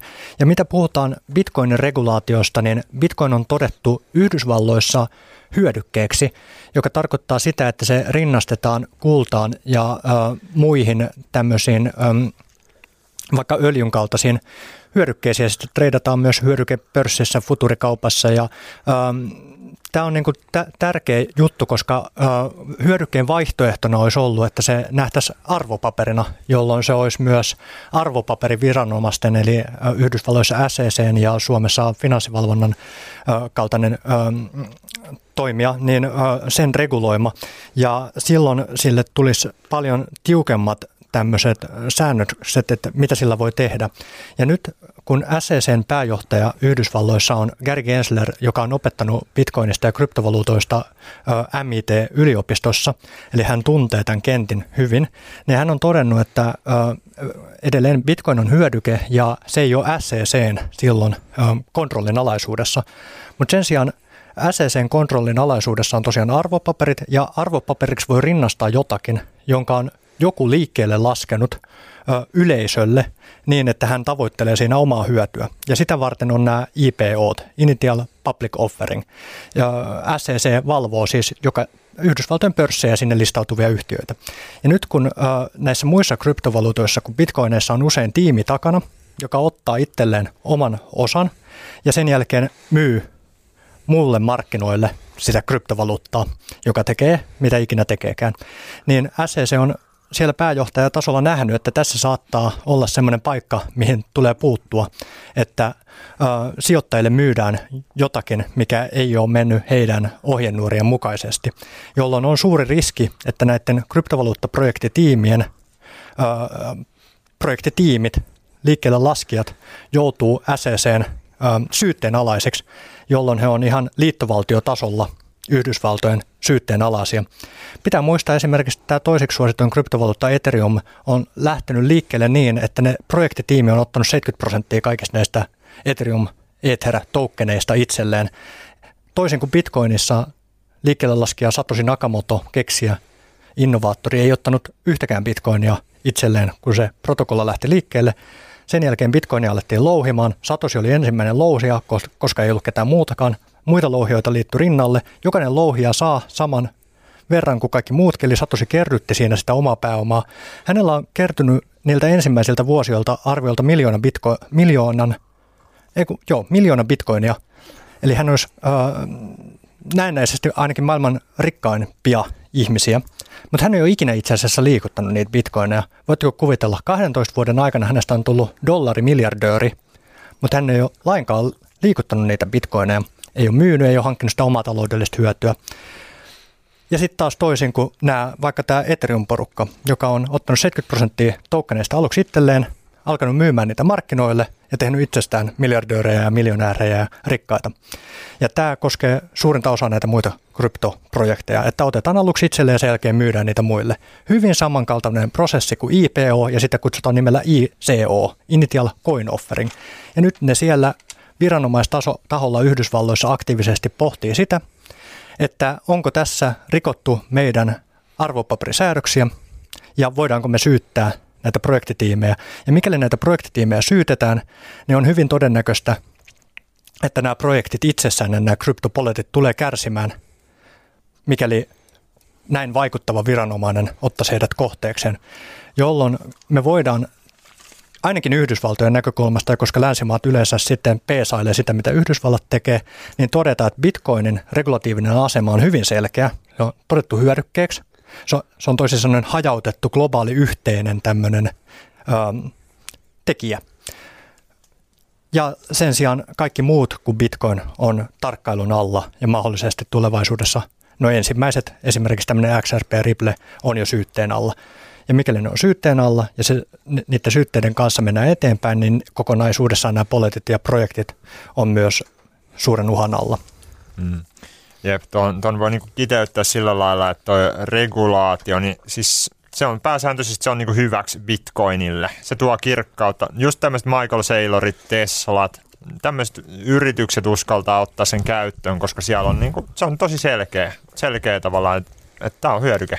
Niin, kyllä mä näen tuon isoimpana riskinä niin kuin semmoisen adaptia- adopta- adaptaation näkökulmasta se, että, että jos se on niin selkeät pelisäännöt, miksi joku yritys uskaltaisi puolentoista miljardilla ostaa niitä, tai Michael Saylor, mitä kolme puolen miljardia vai neljä miljardia, whatever, niin miksi ne uskaltaisi lähteä siihen, jos ne ei tiedä, mitä pelisäännöt tulee olemaan niin vuoden päästä tai kolme vuoden päästä, niin, niin selkeästihän on semmoinen niin kuin hyvä ja huono regulaatio. Eikö niin? Ni, niin kumpaan suuntaan te uskotte, että tuossa niinku regulaatiossa mennään? No mä en näe siinä niinku sillä lailla, ei mullakaan kristallipalloa, mutta en näe niinku siinä, että bitcoinin osalta tulee mitään merkittäviä juttuja tapahtuu. Siis sen osalta, että se menisi huonompaan suuntaan millään lailla. Se on, aika, se on oikeastaan aika, aika lailla, niin kuin, että siinä voi tulla semmoista pientä hienosäätöä, voi tulla. Mutta niin kuin just tämmöisissä isoissa markkinoissa kuin Yhdysvalloissa, niin se on aika selkeä ää, siellä. Sitten on toki näitä, näitä siis erilaisia valtioita, esimerkiksi tämmöinen valtio kuin Turkki, niin siellä tämä presidentti Erdogan on julistanut sodan bitcoinia vastaan. Joo, se hassusti sattui samaan aikaan, kun Turkin liiraa on romahtanut 10 prosentteja ostovoimassaan viimeisen vuoden sisällä, ja ähm, bitcoin on suositumpi kuin koskaan aikaisempi. Äh, hirveä määrä, iso määrä turkkilaisia enemmissä määrin googlaa ja käyttää bitcoinia, eli tutustuu siihen sekä ryhtyy käyttäjiksi. Samaan aikaan, kun heidän kansallinen valuutta äh, romahtaa alta, keskuspankkereja vaihdetaan kuin boksereita, ja presidentti, joka on käytännössä diktaattoriasemassa on päättänyt ryhtyä sotaan bitcoinia kohtaan, joka on vähän samanlainen julistus kuin sotis internettiä tai matematiikkaa vastaan. Et me, jos me tiedetään, että niin kuin nämä kieltolait tai nämä sodan julistukset, oli ne sitten niin kuin, päihteitä kohtaan tai mitä kaikki nyt aina välillä halutaankin ryhtyä sotaan, vaikka terrorismia kohtaan, niin onhan ne niin kuin tarkoitukseltaan varmaan sen julistajan mielestä hyviä juttuja, mutta ei tämmöiset niin kuin kieltämiset lopulta toimet. Meillä on esimerkkejä myös Intia ja Marokko on kaksi semmoista valtioa, mitkä tulee ekana mieleen, Nigeria kolmantena, jossa bitcoin on ö, valtiojohdon näkökulmasta kielletty, vaan jotta voidaan tosi nopeasti todeta, että tämä kielto ei toimi, koska sä et pysty ikinä estämään niitä käyttäjiä käyttämästä bitcoinia. Sä voit sanoa, että älä käytä, mutta jokainen, joka, jolla on älypuhelin, puhelin tai pääsy internettiin tai pääsy siihen lohkoketjuun, eli Bitcoin toimii myös ilman internettiä satelliittien kautta, niin ähm, pääsee käyttämään sitä ja voi käyttää sitä ja omistaa niitä bitcoineja ilman, että kukaan tietää siitä. Tämä on semmoinen ilmiö, että sä et pysty sitä pysäyttämään, etkä sä pysty siihen puuttumaan, mutta sä voit tietenkin sanoa ihmisille uhkailla niitä. Ja moni on sitten tähän peliin lähtenyt, että lähdetään uhkailemaan ja kieltämään, mutta tulokset on ollut tosi heikkoja heidän puolestaan, jotka on siihen peliin ryhtynyt. Niin, toi on mun mielestä tosi mielenkiintoista, kun puhutaan niin kuin Kiinasta tai Turkista näistä, jotka on yrittänyt kieltää bitcoinin, niin onko niin, onks, onks siinä kiellolla teidän mielestä mitään merkitystä? Pystyykö ne pysäyttää sen? Onko siinä, niin kuin, onko siinä mitään järkeä? No joo, siinä on tosi hyvä niin kuin Bitcoinin näkökulmasta se, että mitä enemmän Bitcoinista puhutaan, niin sitä suositummaksi se tulee, koska sitten ihmiset menee tutustumaan siihen ja toteaa itsessään, että onko tämä hyvä juttu vai ei. Koska Bitcoinilla ei ole minkäänlaista markkinatiimiä, niin on tosi hyvä, että sitä myös välillä ajoittain kielletään, koska se vahvistuu sitä mukaan, kun sitä kielletään ja todetaan, että se toimii silti. Joo, se on, se on niin julkisuutta Bitcoinille, että nämä sataa sen laari. Mutta sitten on niin just tämmöiset niin regulaatiiviset innovaatiot, niin kuin Kiinan, nyt vaikka tämä panna niin tämän Bitcoinin, niin Kiinalla on itse asiassa pitkä historia tällaisista, tällaisista älyväläyksistä. Et heillä oli tällainen niin laivasto, tosi suuri laivasto, suorastaan niin kuin aarelaivasto. Ja mitä keksitään tehdä Kiinassa? No se on uhka meille, poltetaan se. Tässä on ihan sama keissi niin kuin tämän Bitcoinin kanssa nyt tehty, että tota, hei, meillä on tällaista niin niukkaa varallisuusluokkaa, mitä me tehdään, bannataan se. Joo, jos te lähdette selvittämään, että mitkä on ollut viimeisen 20 vuoden kaikkein tuottavimpia omistuksia, niin ne on yhdysvaltalaisia teknologiayhtiöitä pääsääntöisesti, kaikki Kiinassa kiellettyjä. On semmoinen hassu sanontakin, että se mikä kielletään Kiinassa, niin sijoitat siihen. No niin, meillähän oli siis pari viikkoa, muutamia viikkoja sitten jakso, missä puhuttiin Kiinasta, ja siinä oli just tätä, että niin Kiina haluaa nyt reguloida paljon asioita, että ne haluaa itselleen sen teknologian ja tällaisia, että, tämä on ehkä uhka sitten heille jossain määrin, just tämän, puhutte siitä niiden digirahasta, niin se varmaan on siinä sitten se ongelma. Se on ehdottomasti just näin. Ja täällä Suomessa voidaan pohtia, että halutaanko me tehdä samalla tavalla asioita kuin kommunistisessa Kiinassa, vai halutaanko me tehdä päinvastoin asioita avoimuuden ja vapauden vaihtoehtojen kautta. Vielä hyppy vartti taaksepäin, kun puhuit siitä ää, tästä perustajasta, Bitcoinin perustajasta, niin onko siellä lohkoketjussa siitä silleen, että sä pystyt ka- katsoa sieltä, että yhdellä tilillä on tämän ja tämän verran niitä bitcoineja, mutta sitä ei tiedetä, kenellä on ne avaimet siihen. Ja sitten voi päätellä, että se on se ensimmäinen Joo, joo, tätä tarkoittaa nimenomaan pseudonyymiä, että me ei tarkkaan tiedetä, että kuka se on se omistaja, mutta me nähdään sieltä lohkoketjusta just näin.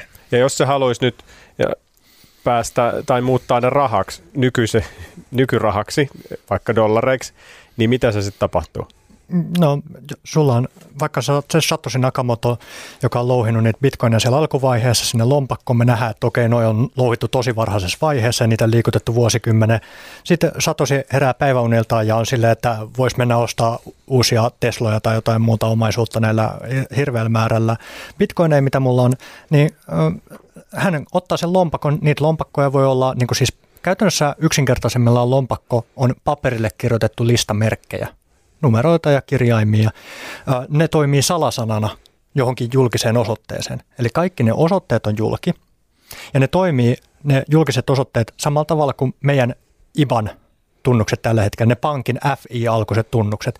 Sulla on FI ja lukunumeroita. No Bitcoinissa sulla on lukukirjaimia numeroita. Ja mä voin lähettää mun julkisen osoitteen kaikille teille nähtäville. Ja sitten näette, että okei, siellä joko on tai ei ole bitcoineja, kuinka paljon ja miten niitä on siirretty ja minne niitä on siirretty. Se kaikki on avointa ja läpinäkyvää. Ja te voitte lähettää sinne bitcoineja. Eli mä voin antaa mun yhden mun julkisista osoitteista. Niiden osoitteiden tekeminen, niitä voi tehdä loputtomasti ja se on maksutonta. Eli mieluusti, jos mä haluan teille lähettää jonkun julkisen osoitteen, mihin te haluatte lähettää mulle bitcoinia, niin mä otan semmoisen osoitteen, mitä mä en ole muuten ikinä käyttänyt, koska jos mä otan semmoisen osoitteen, missä mulla on varallisuutta, niin sitten pääsette katsoa, aha, Tonilla on ton verran tuolla ja sitten se on tehnyt tälle ja tälle ja ne on tullut tuolta ja tuolta. Eli mä loisin tämmöisen uuden tyhjän osoitteen ja heittäisin sen osoitteen teille ja sitten voisitte lähettää mulle sinne bitcoinia. Ja siinä osoitteen luomisen yhteydessä niin syntyy myös tämmöinen privaattiavain tähän julkiseen osoitteeseen. Ja tämän privaattiavaimen haltija pääsee aina käyttämään ainoana käyttäjänä tätä julkisen osoitteen sisältämiä bitcoineja. Ja tätä privaattiavainta voi yksinkertaisemmillaan pitää hallussaan vaikka paperilla. Kirjoittaa sen paperille ylös, että mikä tämä privaattiavain on. Tai sitten sen voi pitää siellä ohjelmistolompakossa tai siellä kylmälompakossa, joka on se muistitikun kaltainen väline. Mutta käytännössä tärkeä oppi on se, että se, kenellä on privaattiavain hallussa, sillä on pääsy bitcoineihin. Kenelläkään muulla ei ole pääsy bitcoineihin. Edes FBI tai CIA tai kukaan maailman supertietokone omistaja ei pääse murtamaan sitä bitcoinin julkista osoitetta ja siirtämään niitä bitcoineja pois sieltä. Ainoastaan se privaattiavaimen haltija pääsee siirtämään niitä. Eli tarvitsisi niinku sitä laskentatehoa enemmän, nyt, nyt niitä louhioita on paljon, niin ne suojelee sitä koko koodia, että sitä vastaan ei voi hyökätä, eikö se näin mene? Joo, se menee niin kuin yksinkertaisemmillaan niin, että äh, 10 minuutin välein syntyy uusi lohko ja siinä on viimeisimmät siirrot, noin 2500 viimeisintä siirtoa. Ja joka kerta kun uusi lohko syntyy 10 minuutin välein, se tulee liitteeksi kaikkiin aikaisempiin lohkoihin ja se on se lohkoketju. Se on tilikirjatransaktioista ja omistusoikeuksista. Nyt jos joku hommaisi jostakin 51 prosenttia enemmän Bitcoinin laskentatehoa, että sillä olisi yli puolet sen verkon laskentatehosta. Ja Bitcoin on maailman eniten turvatuin verkko, että siellä on maailman eniten laskentatehoa. Ja joku silti jostain löytää, nyt sillä on 51 prosenttia Bitcoinin laskentatehosta, niin hän voi kääntää sen prosessin niin, että hän alkaa muuttamaan niitä edellistä lohkoa ja sitä edellistä lohkoa ja sitä edellistä lohkoa. Eli hän pystyisi alkaa manipuloimaan sitä taaksepäin, yksi lohko kerrallaan. Se kustannus tälle energian käytölle olisi aivan järisyttävä. Siis todennäköisesti niin kuin miljoonia per minuutti dollareissa mitattuna. Se, että sä hyökkäisit tätä lohkoa ketjua kohden. Ja se, että sä pääsisit niin kuin niihin satosin alkuperäisiin lohkoihin, niin sullahan menisi niin kuin tietenkin vuosikymmenen hyökätä sitä ketjua vastaan äärettömän kovalla kustannuksella, kun samaan aikaan sulla olisi kannuste käyttää se koko poveri, se laskentateho bitcoinin louhintaan, jolloin sä saisit bitcoineja 51 prosentin laskentateho edestä, eli se suunnilleen reilu kolme bitcoinia 10 minuutin välein itselle. eli sulla on ö, tosi kova hinta, jos sä haluat hyökätä, se on hidasta, se on vaivalloista ja todennäköisesti ei tule onnistumaan. Ja sitten samaan aikaan sulla on korkea kannuste, paljon palkintoja siihen, että sä et hyökkää, vaan suojelet.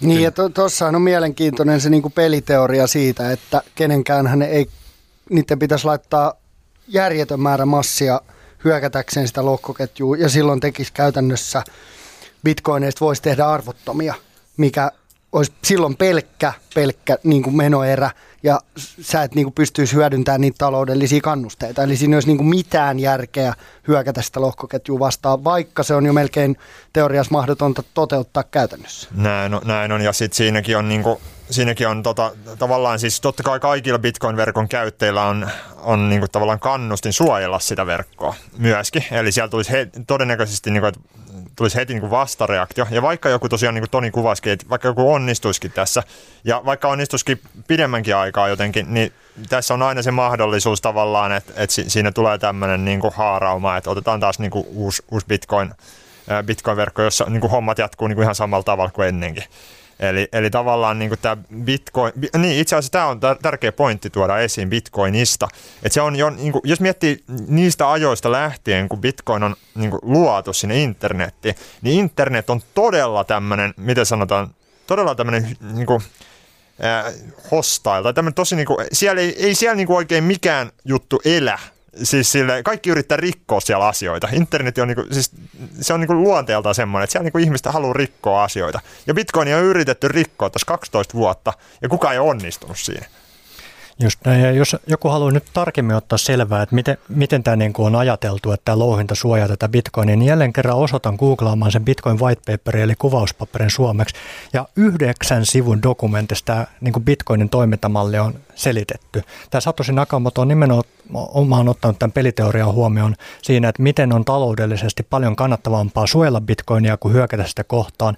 Ja se selitetään auki siellä myös siellä white paperin puolella, että moni on sanonut, että ei ymmärtänyt laisinkaan koko bitcoinin tarkoitusta tai toimintamallia, mutta sitten kun hän meni katsoa sen white paperin, lukea sen yhdeksänsivuisen dokumentin, niin heidän niin kuin silmät on auennut. Että yleensä nimenomaan, no mietitään, että Jenkkien infrabilli, nyt he elvyttävät lisää parin, parin tätä uh, heillä triljoona, niin no meillä bi, biljoona, parin, parin biljoona edestä, niin heillä on 2500 sivua siinä sepitystä, että mihin nämä rahat menee ja miksi, tai varmaan enemmän mihin ne menee ja vähemmän miksi. Ja 2500 sivua he tarvitsevat sepitystä yhteen niin kuin elvytyspakettiin, mutta samaan aikaan tämä Satoshi Nakamoto on tiivistänyt yhdeksän sivun sen, miten Bitcoin toimii. Eli yleensä konkreettinen, tiivis, kirkastettu on kaunista ja tehokasta – sen sijaan ei kukaan lue 2500 sivua. Jos me oltaisiin julkaistu Bitcoin-kirja, missä on 5000 sivua, niin tosi hieno juttu, mutta ei kukaan lue sitä. Se on vähän kuin tämä meidän podcast-jakso, että kuusi tuntia, ei sitä kukaan kuuntele. Näin, näin mutta on se parempi kuin se kaksi ja puoli tuhatta tuntia. mutta hei vielä siitä, äh, kysyin tuossa, että onko se sato sinne, mitä silloin 100 miljoonaa bitcoinia, niin ei nyt ihan niin paljon tainnut olla. Mutta Miljoona. Miljoona. Miljoona. Niin edelleen, että jos se haluaa niistä euroja tai dollareita, niin mihin se niiden kanssa kävelee sitten? No se voi lähettää ne vaikka suomalaiseen CoinMotioniin ja sieltä sitten myydä ne euroiksi ja nostaa pankkitilille. Ja se, hän voi lähettää ne Coinbase, joka on Yhdysvaltojen suurin toimija, jota te myös omistatte, ja vaihtaa ne dollareiksi ja vaihtaa, lähettää ne pankkitilille ja nostaa käteiseksi ja lähteä pois. Hän voi soittaa kaverille ja sanoa, että mulla olisi nyt miljoona bitcoinia, että isketkö 50 miljardia dollaria kouraa ja ottaa käteiset ja kävellä pois. Hänellä on ne bitcoinit hallussa ja hän tekee niille mitä hän haluaa. Hän lähettää ne kenelle haluaa ja hän voi lähettää ne pörssiä vaihtaa euroihin, dollareihin tai dogecoiniin tai mihin hän ikinä haluaa. Hänellä on täys päätäntävalta niihin. Ja sitten jos se olisi ollut nopea, niin olisi helmi-maaliskuussa pystynyt ostamaan Teslan niille, niin ne olisi siirtänyt sitten tietyn määrän bitcoinia Teslalle ja saanut sieltä auto. No just näin. Tai toukokuun alkuvaiheessa myydä bitcoinia, kun se oli 65 000 dollaria, ostaa sitten kuukauden päästä halvemmalla itse takaisin sisään, kun se oli 30 000 dollaria. Et jokainen saa tehdä niillä bitcoineilla mitä itse haluaa, mutta se vaatii sen, että sulla on se privaatti avain niihin bitcoineihin. Muuten ne on tosiaan sen pörssin bitcoineja tai muuten sulla ei ole pääsy niihin bitcoineihin. Voi käydä niin, että Satoshi Nakamoto on kirjoittanut sen bitcoinin privaatti avaimen paperin lapulle ja jättänyt sen takan päälle ja sitten se on tippunut sieltä takkaan ja sitten hän on voivotellut, että sinne meni niin kuin miljoona bitcoinia myöhemmin katsonut, kun se hinta nousee. Ja siellä se niin kuin, tosi hermostuksessa katsoa, että nyt mä olisin niin pikkuhiljaa maailman rikkain ihminen, mutta hitsi kun piti, että se paperilappu menee, että hänellä ei ole enää pääsyä niihin bitcoiniin. Kaikki on kyse siitä, että kenellä on se privaatti avain, kenellä on pääsy siihen osoitteeseen. Niin, aika mielenkiintoinen teoria, että, että jos hän on itse luonut ton ja sitten hän on pari vuoden jälkeen ollut se, että vittu ei tästä tule mitään ja unohtanut avaimen, missä on miljoona bitcoinia. Ai ai. Tota, no jos toi, vähän sivuttiin tota Kiinaa ja se nyt on yksi tämmöinen tota, hy- tasaisin väliajoin ilmenevä FAD, mistä aina, aina markkinat niin reagoi, ehkä ei enää niin paljon, nyt se on ihan sama Kiinassa tehdä mitä tekee, niin toinen tämmöinen FAD-ilmiö on energia. Ja siitä Jep. puhutaan paljon, siitä, että kuinka paljon Bitcoin käyttää energiaa, kuinka, tota, niin kuin, kuinka iso haaskausta se on, kuinka paljon se kuormittaa ilmastoa, ja, ja siitähän on paljon keskusteluita niin kuin jotka aika helposti pystyy sivuttaa sen, että se ei ole oikeastaan ilmastolle hirveän epäystävällistä ja, ja se oikeastaan niin kuin ohjaa ö, sitä energiaa mitä vihreämpiin niin kuin energiamuotoihin, mutta että et, et mitkä on teidän mielestä ne niin kuin suurimmat pointit, miksi Bitcoin ei ole niin kuin energia tota, haaskausta? Jep. Jos mä vaikka aloitan, niin Toni täydentää. Tota, tosiaan ihan mikä tahansa energiankäyttöhän on haaskausta, jos et sinä arvoa sillä, mitä se tuottaa. Ja tämä on niinku se pitkälti se väärinymmärrys Bitcoinin kanssa, että katsotaan, okei, okay, sen koko verkon tietoturva. Niin kuin Toni mainitsi, niin Bitcoin on maailman tietoturvallisin ja tehokkain tietoverkko, mitä meillä on. Siis mikä, mitään vastaavaa ei ole. Siis on, ja tämä Bitcoin on se, sellainen. Ja sen turvaamiseen menee aika paljon energiaa. Sitten, tota, sitten myös näihin bitcoinin käyttämiseen tai näihin siirtoihin menee energiaa. Mutta se on tosi pieni osa siellä tavallaan tässä kaikesta. Mutta sitten mitä nämä monet niin energiakriitikot tekee, niin ne, on, ne laskee sen koko homman summan yhteen siellä ja sitten jakaa sen, että okei, monta siirtoa sillä saa. Ja sitten ne katsoo, että okei, toihan on ihan karreseita tuhlaa, ihan tehotonta. Mutta asiahan ei näin ole. Että tosiaan tollainen niin globaali 24-7 auki oleva pankki, johon kuka ta, kenellä tahansa on pääsy, ja sen lisäksi on niin tällainen rahajärjestelmä, täysin niukka rahajärjestelmä, niin mä näen siinä aika paljon arvoa itse. Ite. Ja sitten tuossa tota, katoin, katoin tota, noita lukuja, että Bitcoin käyttää tuommoisen 189 terawattituntia tota, ää, tota, sähköä, ja siis tämä on niinku jo pelkästään tästä niinku hukatusta energiasta niin 0,4 prosenttia ja siis maailmassa siis suurempi ongelma, kun miettii että niin ylipäätään siis energiaa, niin on siis se määrä energiaa, mikä menee hukkaan. Se on jotain, se mittaluokka on jotain 50 000 terawattituntia. Ja siihen nää, jo pelkästään niin kuin siis se, että se on niin kuin oikeasti hukattu energia. Se, se on semmoista energiaa, mitä ei pystytä muuten käyttämään mihinkään. Se on se, kun unohdetaan ne tota, unohdetaan se lattialämmitys sinne vitoselle ja itse muutetaan sinne, tota, olisi, minne tota, lähdetään sinne lomalle tai muutetaan sinne ulkomaille ja silti lattialämmitys pahtaa siellä. Se on ihan tämmöistä kuin harakoille hukkaan mennyttä energiaa. Niin se on niin kuin semmoista oikein, oikein niin kuin, mm, tavallaan mitä pitäisi tarkastella. Ja no Bitcoin-käyttäjät hän ostaa joka tapauksessa vapaalta markkinoilta tuon energiansa, että he saa tehdä sille mitä lystää. Just näin, että sitten mietitään, että Bitcoin louhijat, eli ne, jotka käyttää sitä energiaa, ne saa palkinnoksi nyt bitcoineja 10 minuutin välein sen inflaation muodosta. Tällä hetkellä se 6,25 bitcoinia jaetaan näille louhioille 10 minuutin välein, ja he energian käytöllään kilpailee tästä palkinnosta jolloin sä haluat, että sun toiminnan kustannukset on mahdollisimman matalalla, jotta tämä liiketoiminta, tämän laitteiden ja energian käyttäminen joissain tiloissa on mahdollisimman kannattavaa ja kestävää pitkässä juoksussa. No nyt esimerkiksi tämä äsken mainittu El Salvadorin valtio on alkanut hyödyntää heidän tuli vuorien geotermistä energiaa. Eli muuten hyödyntämätöntä energiaa, joka ei tuota mitään päästöjä, joka ei menisi minnekään muualle käyttöön, mutta se voidaan valjastaa bitcoinin louhintaan ja saada sitä kautta kansakunnalle varoja. Se toiminta on aloitettu onnistuneesti nytten ja sitä itse asiassa geotermisen energian hyödyntämistä on tehty ainakin vuodesta 2013 asti Islannissa, jossa näitä kuumia lähteitä, joissa voidaan ottaa energiaa käyttöön muuten karuilla asumattomilla seuduilla, jonne sitä energiaa ei muuten kuljetettaisi minnekään, mutta koska Bitcoin ei välitä ja Bitcoin-louhinta ja ne laitteet ei välitä, missä sä oot tai mitä energiaa sä niihin käytät, niin sä pystyt viemään tätä Bitcoin-louhintaa semmoisiin paikkoihin, missä on hyödyntämättömiä energialähteitä tai hukkaan menevää energiaa, kuten vaikka Laosissa nyt hyväksyttiin Bitcoin tämmöisenä laillisena omistuksena, niin ikään myöskin sen takia, että heillä on Kaakkois-Aasiassa eniten äh, tämmöistä hydroenergiaa eli vesivoimaenergiaa, josta osa jää aina hyödyntämättä, mm, etenkin silloin, kun sitä on paljon tarjolla. Ja nyt se hyödyntämätön osa voidaan valjastaa bitcoinin louhintaan. Ja pikkuhiljaa ympäri maailmaa aletaan ymmärtämään se, että kuten Janne tuossa mainitsi, niin bitcoin louhintaan käytetään 0,04 prosenttia maailman hukkaenergiasta, ja bitcoin louhinta itsessään on yksi tuhannesosa siitä energiasta, mitä maailmassa hyödynnetään.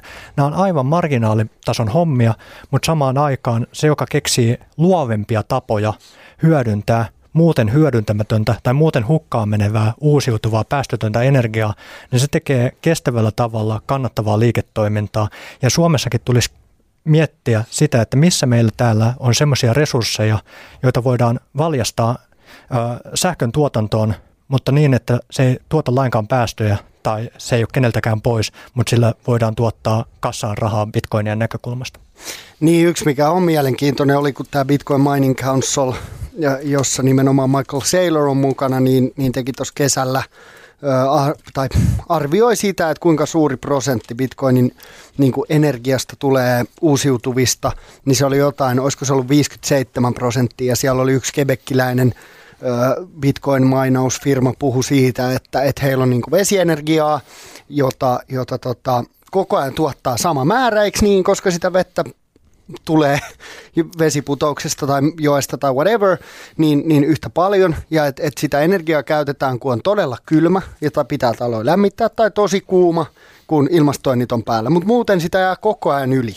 Ja sillä energialla he saa käytännössä niin kuin paljon halvempaa energiaa käyttöön ja, ja tota, silloin he louhii bitcoineja, kun, kun sitä energiakapasiteettia on yli. Kyllä. Niin toi on aika väärin ymmärretty. Ja sitten se, mikä on mun, mun mielestä oli tosi mielenkiintoinen, kun Cathy Wood puhui siitä, että bitcoin-louhinnasta voisi tulla ihan jokaisen niin kuin, äh, kun nämä uusiutuvat aurinkopaneelit tai tuulivoima niin kuin ihmisten kodeissa, esimerkiksi just aurinkopaneelit, tuottaa sitä ekstra energiaa. Mietitään vaikka Suomeen. Meikäläinen rakentaa tällä hetkellä taloa. Niin kyllä mä oon miettinyt sitä, mä en tiedä onko mitään järkeä, en ole sen enempää vielä kaivannut, mutta me ollaan mietitty, että hankitaan niin aurinkopaneelit katolle. Ja se on aika selkeää, että Suomessa kesällä aurinko paistaa tosi paljon, me ei pystytä hyödyntämään kaikkea. Et siinä on niin kuin iso mahdollisuus bitcoinille myös, että ihmiset, ihan niin kuin yksityisihmiset voi alkaa louhia bitcoineja sillä energiaa, mitä ne tuottaa himassa, jota ne ei kuitenkaan saa kaikkea käyttöön. No toihan siis Hesari kävi, olikohan huhtikuussa 2021 Itä-Siperiassa tutkimassa sieltä, että mitä siellä on meininki, niin siellä Baikkal, onko se Baik- rannalla, niin siellä on Irkutskin alueella, niin siellä on niin paljon hukkasähköä, just koska siellä on vesivoimaa, niin siellä porukka tekee, louhii bitcoinia, koska se sähkö ei käytännössä maksa siellä mitään, koska sitä on niin paljon, että ei sitä vaan pystytä käyttämään. Niin siellä on monet tehnyt siis himaan tällaisia lämmitysjärjestelmiä. Jos sä oot rakentanut uuden talon tässä pari vuoden aikana, niin sä oot voinut tehdä sinne näitä louhintakoneita, laittaa sinne altaisiin ja sitten sitä kautta se lämmittää sen veden ja sitten sulla on vesikiertoinen lämmityskämpäs. Meilläkin on siis himassa vesikiertoinen lä- lattialämmitys, joka lämmittää sen kämpän, ettei ole pattereita. Mutta siis taas sitten ehkä Espoossa se sähköhinta voi olla vähän liikaa siihen niin kuin lämmittämiseen, mutta tuolla siellä on vielä siis se, että sulla on kymmenen kuukautta vuodessa niin kuin pakkasta tyyliä siellä, niin se on tosi hyvä keino. Ja sitten siellä oli, nämä kävi Hesarin toimittaja vierailemassa myös sit semmoisilla eräänlaisilla siellä vanhoja jotain teollisuushalleja, josta bisnekset on kuollut, niin ne on, siellä on, ö, siis että porukka tuo sinne omia niitä laitteitaan tai vuokraa niitä, ja sitten ne saa itse kerättyä itselleen ne tota, ö, bitcoinit, mitä ne louhii, mutta ne saa sen energian tyyliin niin kuin ilmaiseksi tai sen infran sieltä tosi halvalla, koska se tyyppi, joka ää, pitää sitä mestaa, niin se lämmittää vettä, joka menee voimalaitokseen tai tällaiseen, niin kuin, mistä jaellaan vesi, lämmin vesi talo, kotitalouksiin, niin kuin aikaisemmin niin otti vettä sisään jotain viisasteista vettä, niin nyt tämä, se menee sen lait, laitoksen läpi, se vesi, ja se lämpii johonkin 47, ja sitten tuuttaa se sinne, ja ne saa säästöjä sitten siinä, tota, että niiden ei tarvitse lämmittää sitä vettä, kun nämä bitcoinit lämmittää, ja sitten ne ostaa sitä vettä siltä. Niin tällaisia, niin kuin, nämä on hälyttömän hyviä juttuja. Kyllä, kyllä käytännössä. Joo, ja tuosta vielä niin kuin siitä ehkä niin kuin siitä kysynnän ja tarjonnan dynamiikasta tuolla energiamarkkinoilla, niin nämä bitcoin-louhijat on, on tosiaan, kuten Jolle tuossa kuvasi, niin tota, ne, on, ne on niitä ihmisiä, ketkä viimeisenä yleensä ostaa sen. Et sit, se, on, siis se, se on sitä energiaa, mikä muuten menisi harakoille. Luovimpia esimerkkejä, mitä olen törmännyt, niin ei ole pelkästään näitä uusiutuvia ja päästötöntä juttua, vaan käännetään päästöt bitcoinin louhintaan. Eli tuolla vaikka Australiassa iso päästön tekijät on ö, lehmät ja niiden aiheuttamat metaanipäästöt, kun lehmät siellä piereskelee paskoa. Ja nämä niin kuin pääst- ja Yhdysvalloissa kaasuteollisuudessa ja öljyteollisuudessa tulee tietynlaisia päästöjä. Ja koska Bitcoin ei jälleen välitä eikä ne louhijat välitä, mistä se energia tulee, niin ihmiset on tuon luovasti keksinyt, että miten erilaisten niin kuin insinööritoimenpiteiden jälkeen, niin tämä lehmän paska tai ne äh, hukkaan menevät niin kuin öljyjalostamon kaasut voidaan kääntää tietynlaisten niin turbiinien ja prosessien läpi niin, että siitä syntyy sähköä, jonka loppupäätteessä on bitcoin-louhia, jolloin sä teet vähennät päästöjä ja saat palkinnoksi siitä äh, bitcoineja. Jep. Ja sitten vielä pakko antaa se, semmoinen, tota, mikä meillä on tuossa kirjassakin mainittu, niin tähän tavallaan energian käyttäminen ei ole millään lailla niin kuin tyhmyyttä, vaan se, se on niin oikeasti ihmisen niin kuin sivilisaation niin edistymisen niin kuin mittari suorastaan.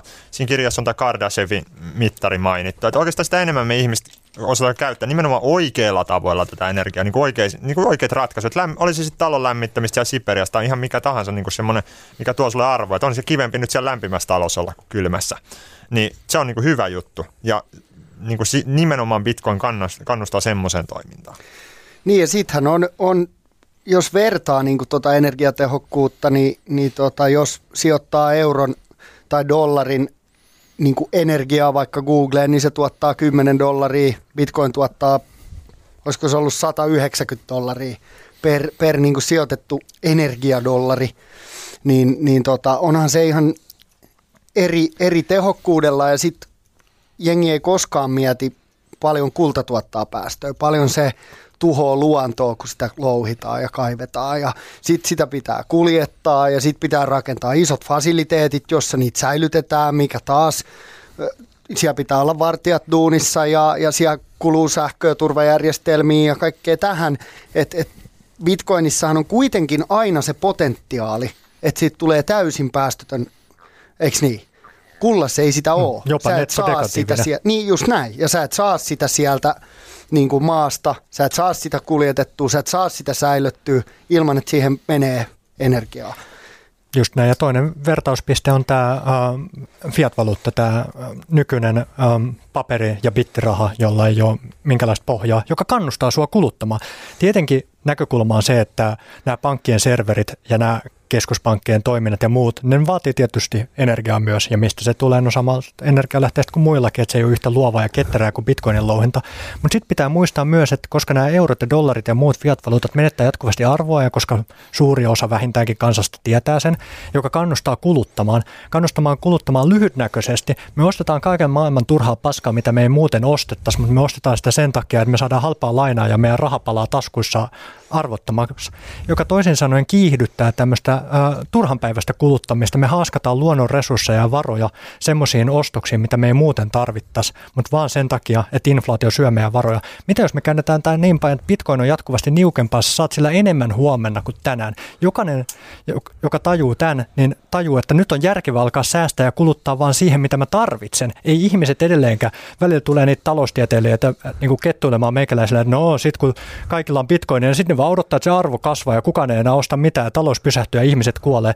Edelleen mä ajattelin ostaa pyykinpesukoneita ja älypuhelimia ja äh, kaikkea muuta teknologiaa, tuotteita ja palveluita ja ruokaa ja kaikkea, mitä mä nykyäänkin ostan, mutta vaan siinä mitoissa kuin mitä mä tarvitsen. Mä oon siirtynyt jo itse elämään sinne Bitcoin-näkökulmasta tätä elämää, jolloin se Bitcoin on mun näkökulmasta aina huomenna arvokkaampaa kuin tänään, kun mietitään pitkässä näkökulmassa jälleen kun eurot on taas pitkässä näkökulmassa aina arvottomampia kuin tänään. Eurot kannattaa kuluttaa tänään, bitcoinit kannattaa säästää tänään. Kun sulla on tämmöinen intensiivi tehdä vaan viisaita investointeja ja viisasta kulutusta, niin myös luonto kiittää luonnollisesti.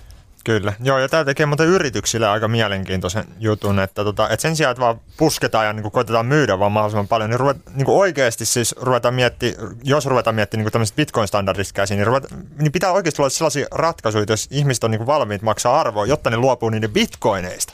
Ja mi- miten saada vaikka Toni luopumaan hänen bitcoineista? Täytyy olla aika niin arvo, niin kuin arvokas palvelu tai tuote tai ratkaisu. Just näin. Mä oon huomannut, että kun mulla on euroja taskussa, niin se on ihan, ihan melkein sama. Mä ajattelin, että no eurot on, ne on tehty kulutettavaksi. Kohta ne on arvottomia muutenkin. Ja sitten mä haaskaan sitä kaiken maailman turhalla juttua, mitä mä en muuten tarvis. Mutta kun mulla on bitcoineja, niin kyllä mä mietin ihan pirun tarkkaan, että jos mä käytän niitä tai vaihdan euroiksi tai mitä tahansa, mä haluan säilyttää ne kaikki, etenkin tässä vaiheessa, kun suuri osa jengistä ei ole tajunnut, että niillä on arvoa. Mutta samahan on sijoittamis yleensäkin, tai monissa asioissa, kun sä alat tekemään jotain vaikka urheilla, niin sit sä haluat syödä vähän terveellisemmin ja miettiä koko ajan sitä, että pitäisi nukkua ja syödä ja urheilla. Että niin kuin siitä tulee sellainen luuppi sama sijoittamisessa, että sä ostat osakkeita, rahastoja, säästät rahaa ja sitten sä alat miettiä koko ajan sitä, niin toki toi menee niin kuin siihen samaan, mutta siinä on vielä niin kuin ehkä jopa vielä enemmän järkeä kuin tässä osakesäästämisessä. Koska bitcoin on rahaa. Osakesäästäminen on sijoittamista kuitenkin. Mm. Sä odotat, että ne yritykset tuottaa kassavirtaa ja joku päivä saat osinkoina sen takaisin tai se yrityksen arvon nousu. Mutta Bitcoinin kohtaan niin se on se uusi rahaprotokolla, että me ei olla vielä siinä vaiheessa, että me maksetaan täällä Suomessa kaikki ostokset Bitcoinissa ja kaikki tajuu Bitcoini, mutta se tulee olemaan vuosien varrella meidän visioissa ainakin se paradigman muutos, missä jossain vaiheessa Bitcoin on standardi. Ja kun se on se standardi rahaprotokolla, niin on vaan luonnollista, että sun kaikki rahat on siinä, mitä sä et ole sijoittanut muualle tai ostanut tuotteita, palveluita, asuntoja niillä sun rahoilla, mutta sä mietit pirun tarkkaan, että nyt täällä on ne mun säästöt. Vähän niin kuin ennen ihmiset säästi kultaan. Tosiaan jossain vaiheessa kulta oli standardi, ei ollut muuta rahaa kuin kulta. Ja sitten sulla oli sitä kultaa ja sä tiesit, että nyt sitä on niukasti, mä voin säästää tätä sata vuotta ja se kulkee suvussa. Eikä se siinä mihinkään arvoa menetä. No kulta menettää keskimäärin 2 prosenttia vuodessa arvoa, että sitä niin kuin ikään kuin uutta kultaa kaivetaan maasta 2 prosenttia koko varantoon nähden. Saman verran kuin tällä hetkellä kuin bitcoin, mutta bitcoin puolittuu sitten taas neljän vuoden välein toisin kuin kulta. Pakko mainita tähän väliin, että bitcoin on ainut hyödyke, jonka tarjonta ei muutu kysynnän kasvaessa. Miettikääpä sitä, tarjonta, tuotanto ei muutu kysynnän kasvaessa. Eli kun kullan hinta nousee, niin tuolla maailmalla ympäri olevat firmat iskee lisää resursseja ja lisää vettä rattaisiin ja alkaa louhia enemmissä määrin sitä kultaa, koska nyt se on kannattavampaa kuin koskaan aikaisemmin. Vaikka bitcoinin hinta nousee viikon päästä miljoonaa dollaria, niin se tuotanto on tasan tarkkaan se, mikä on ennalta määritetty. Se on hyödyke, jonka tuotanto ei liiku kysynnän mukaan.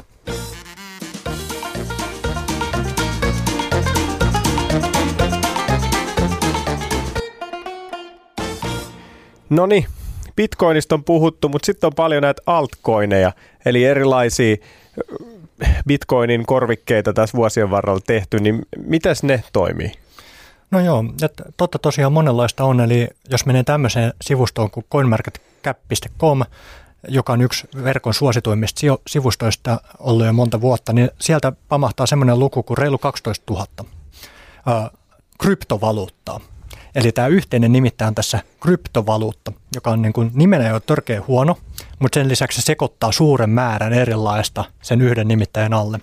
Meillä on Bitcoin, joka tarkoitus on toimia digitaalisen rahan infrastruktuurina ja luotettavana ja ennustettavana rahajärjestelmänä. Ja sitten meillä on muita rahajärjestelmiä, niin kuin vaikka Litecoin, Dogecoin ja Monero esimerkkeinä. Eli niissä funktio on sama kuin Bitcoinissa. Niitä voi lähettää käyttäjällä toiselle, niitä voi omistaa. Niissä on yleensä ennalta määritetty inflaatio, ö, omanlainen tahti ja kokonaisvaranto. Ne on hyvin samankaltaisia kuin Bitcoin. Helppo laittaa saman koriin. Mikä tekee näistä huonompia kuin Bitcoin? Ne, ne ei ole samalla tavalla turvattuja. Ne, toisin sanoen ne on vähemmän luotettavia ja niiden verkostovaikutus on jäänyt merkittävästi pienemmäksi. Eli Bitcoinin käyttää 150 miljoonaa ihmistä globaalisti, näitä altcoineja käyttää varmaan joku, tiedätkö, parikymmentä tuhatta tai parisataa tuhatta enintään tai jotain niin merkittävästi vähemmän kuin Bitcoin, kun puhutaan näistä ö, muista rahajärjestelmä-altcoineista. No sitten meillä on aikaisemmin mainittu vaikka tämä Ethereum, joka on taas täysin erilainen ö, kryptovaluutta kuin Bitcoin. Tämä Ethereum on innovaatioalusta. Sen päälle voi rakentaa tämmöisiä smart contract älysopimuksia. Älysopimus on hyvin tyhmä sopimus lopulta. Se tarkoittaa sitä, että sinne koodin on kirjoitettu, että jos jotain tapahtuu, niin sitten jotain seuraavaa asiaa tapahtuu. Eli ö, käytännössä sillä voi ulkoistaa sopimuksen tekoa niin, että meillä on algoritmi toteuttamassa sen sopimuksen sen sijasta, että meillä on joku kolmas osapuoli, notiiri tai pankkiiri, joka ö, toteuttaa sen sopimuksen. Ja sitä kautta on saatu luotua muun muassa tämmöinen DeFi-markkina, eli Decentralized Finance, jossa on vaikka ö, tämmöistä vertaislainaamista näet, tällä protokollatasolla, eli ihmiset voi antaa rahaa lainattavaksi vaikka Ether, Ethereumin natiivivaluuttaa, antaa sitä lainattavaksi ja joku voi sitä sitten lainata mark- vapaiden markkinoiden korkohintoihin. Ja kuka tahansa voi osallistua. Eli se on samalla tavalla avointa kuin Bitcoin. Se on samalla tavalla se koodi avointa kuin Bitcoinissa. Se, mikä siinä ei ole samanlaista kuin Bitcoinissa, on tämä rahajärjestelmän näkökulma. Eli näitä eettereitä voi periaatteessa olla loputtomasti. Sitä ei ole kiveen hakattu, eli lohkoketjuun kirjoitettu, että niitä olisi vain X määrä lopulta olemassa. Eli niiden kokonaisvaranto on määrittelemätön, ja sen lisäksi se inflaatio on myös määrittelemätön. hauskoja käyriä saatte, kun googlaatte Ether-inflaation, ja te näette, miten välillä se on niin kuin 4 prosenttia ja välillä se on 6 prosenttia ja sitten se on 2 prosenttia ja sitten välillä se saattaa kääntyä niin kuin deflaation puolelle ja se on hyvin hallitsematonta se inflaatio. Eli tämä rahajärjestelmän näkökulma ei ole samalla tavalla ennustettava ja luotettava kuin bitcoinissa. Ja sen lisäksi kehittämisen näkökulmasta, niin ikään kuin bitcoinia kyllä kehitetään, mutta hitaasti, hartaasti ja huolella. rauhalliseen tahtiin niin, että joka ikinen kehitys, mikä Bitcoinissa tehdään, niin on hyvin harkittu ja pitkälti testattu. Ja Etheri kehitetään Ethereumiin vähän niin kuin startup-yhtiötä. Korjataan lennosta ja tehdään hirveitä määriä muutoksia lyhyessä ajassa, neljä päivitystä vuoteen ja äh, sitten ihmetellään myöhemmin. Ethereumissa on käynyt sitten niin, että sen päälle rakennettu näitä applikaatioita ja näitä alustoja, missä voi vaikka lainata toiselta ja sen päälle on rakennettu kaikki nämä, niin suuri osa näistä nykyisistä iso, ikoista, eli näistä toiste, toisista poleteista, ne on ikään kuin rakennettu siihen Ethereumin päälle, niin Ethereum on kohdannut viimeisen neljän vuoden aikana yli 25 hakkerointia. Muutama miljardia dollaria on hakkeroitu sieltä Ethereumin käyttäjiltä. Se protokolla ei ole ollut samalla tavalla turvallinen kuin Bitcoin, joka on hakkeroitu nolla kertaa, jolloin nämä Ethereumin omistajat on arvaamattoman inflaation alla ilman, että se kokonaisvaranto on lukittu, niin että se ö, protokollan applikaatiotaso on turvallisuuden näkökulmasta myös epäluotettava. Ja samaan aikaan palataan siihen regulaation näkökulmaan, kun alun perin tämä projektitiimi otti 70 prosenttia niistä liikkeelle lasketuista etreistä itselleen, niin siellä Gary Gensler tällä hetkellä pohtii hyvin tarkkaan myös, että onko tämä etre todellisuudessa arvopaperi, jonka liikkeelle laskijoita tulisi tarkastella tarkemmin, että onko Ethereumin päähahmo Vitalik Buterin esimerkiksi tässä syyllistynyt jonkunnäköiseen arvopaperin laiminlyöntiin tai jopa rikokseen. Ja huomaatteko tässä eron, että Ethereumin pääjohtohahmo on Vitalik Buterin, meikäläistäkin nuorempi kanadalais-venäläinen sälli, äärimmäisen älykäs ja kovan luokan koodaaja alun perin Bitcoinissa messissä, mutta koska Bitcoin-yhteisö ei halunnut ottaa hänen ideoita heti käyttöön, niin hän perusti tämmöisen oman jutun. Ja hän on niin kuin se tiedossa oleva johtohahmo, tähti, se protokolla tason ykköspeluri. Ja mikäli Vitalikille tapahtuisi jotakin, niin siinä menisi niin kuin päävisionääri mukana. Tämä on e- Ethereumin kehittäminen on paljon keskityttämpää muutaman ihmisen johtohahmon hallussa verrattuna Bitcoinin kehittämiseen. Ja Ethereum on vasta näistä muista kryptovaluutoista niin kuin kuitenkin kaikkein menestyneen heti Bitcoinin jälkeen. Eli sitten meillä on hirveä liuta tämmöisiä protokollia, jotka yrittää olla vähän niin kuin Ethereum. Olla tämmöisiä alustoja, joiden päälle voi rakentaa applikaatioita ja kaiken maailman hässäköitä. Ja ongelmaksi tässä nimenomaan muodostuu se, että se verkostovaikutus, eli ne käyttäjät, niin ö, suurin osa heistä on ostanut niitä poletteja tai niitä kryptovaluuttoja ainoastaan, vain ja ainoastaan sillä tarkoituksella, että ne myy jollekin ne myöhemmin isommalla summalla.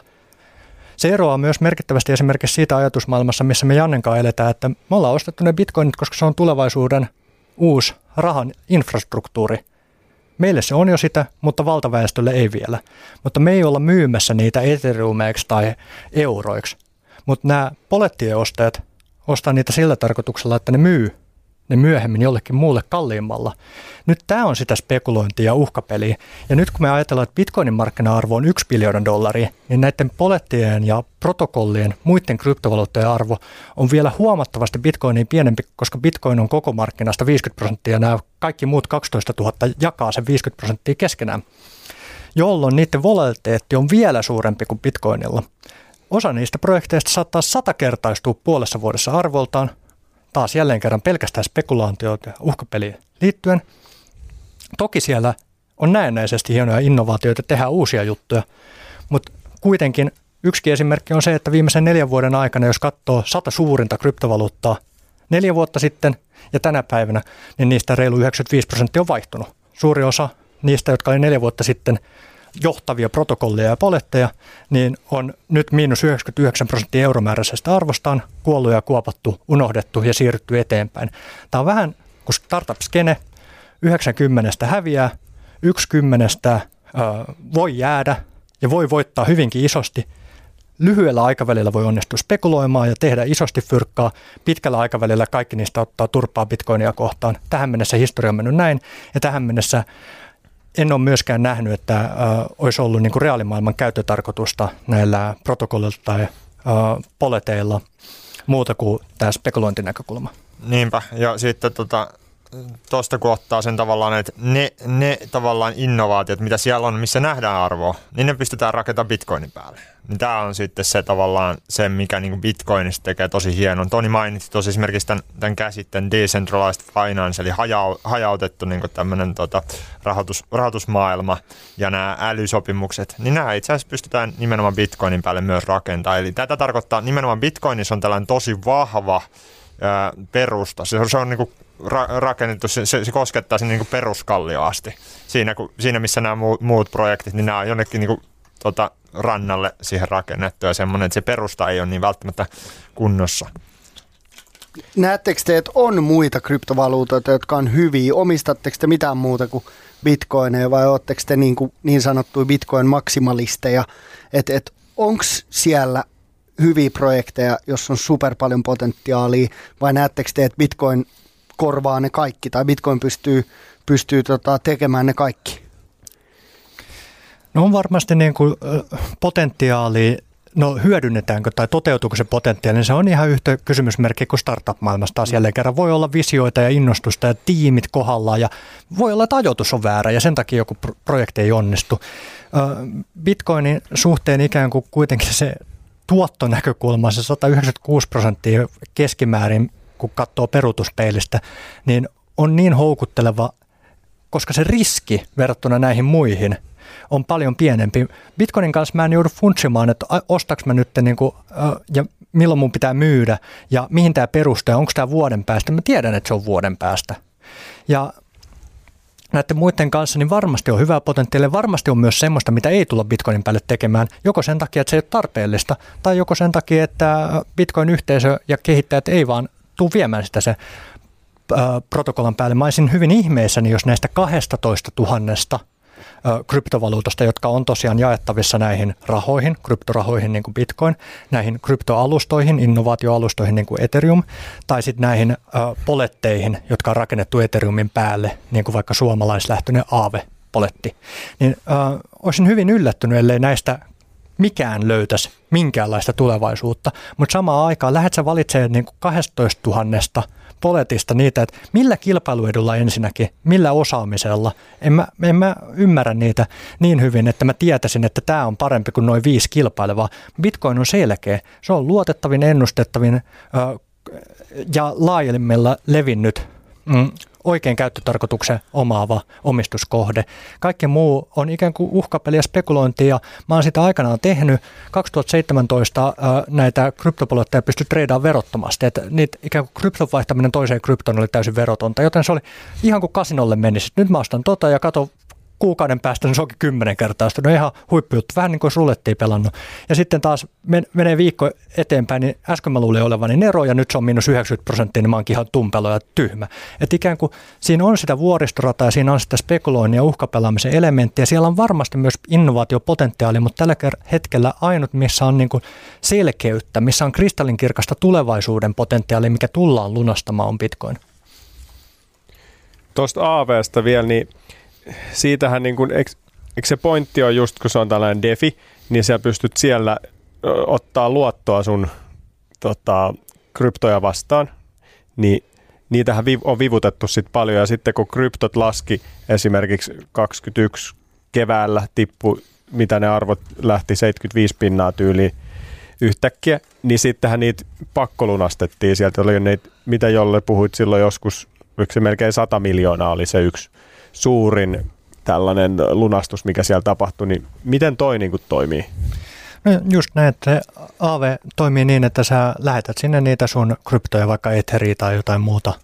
Öö, sinne voi myös niin kuin, tälleen kutsutaan wrapped bitcoin, että sä oot jotenkin lähettänyt Ethereum-protokollaan niin kuin sun Bitcoin-tietoja, ja sitten ne tietää, että sulla on Bitcoin, ja sitten se Bitcoin voi toimia siellä Ethereum-protokollan päälle, ja sitten sä voit lähettää sen sinne niin kuin Aave-protokollaan, joka on niin kuin Ethereumin päälle rakennettu, algoritmipohjainen kauppapaikka, ja sitten sä voit antaa ne sinne lainattavaksi, saada korkoa sitä sun omistusta vasten ja joku muu sitten lainaa niitä siellä tarpeeseensa.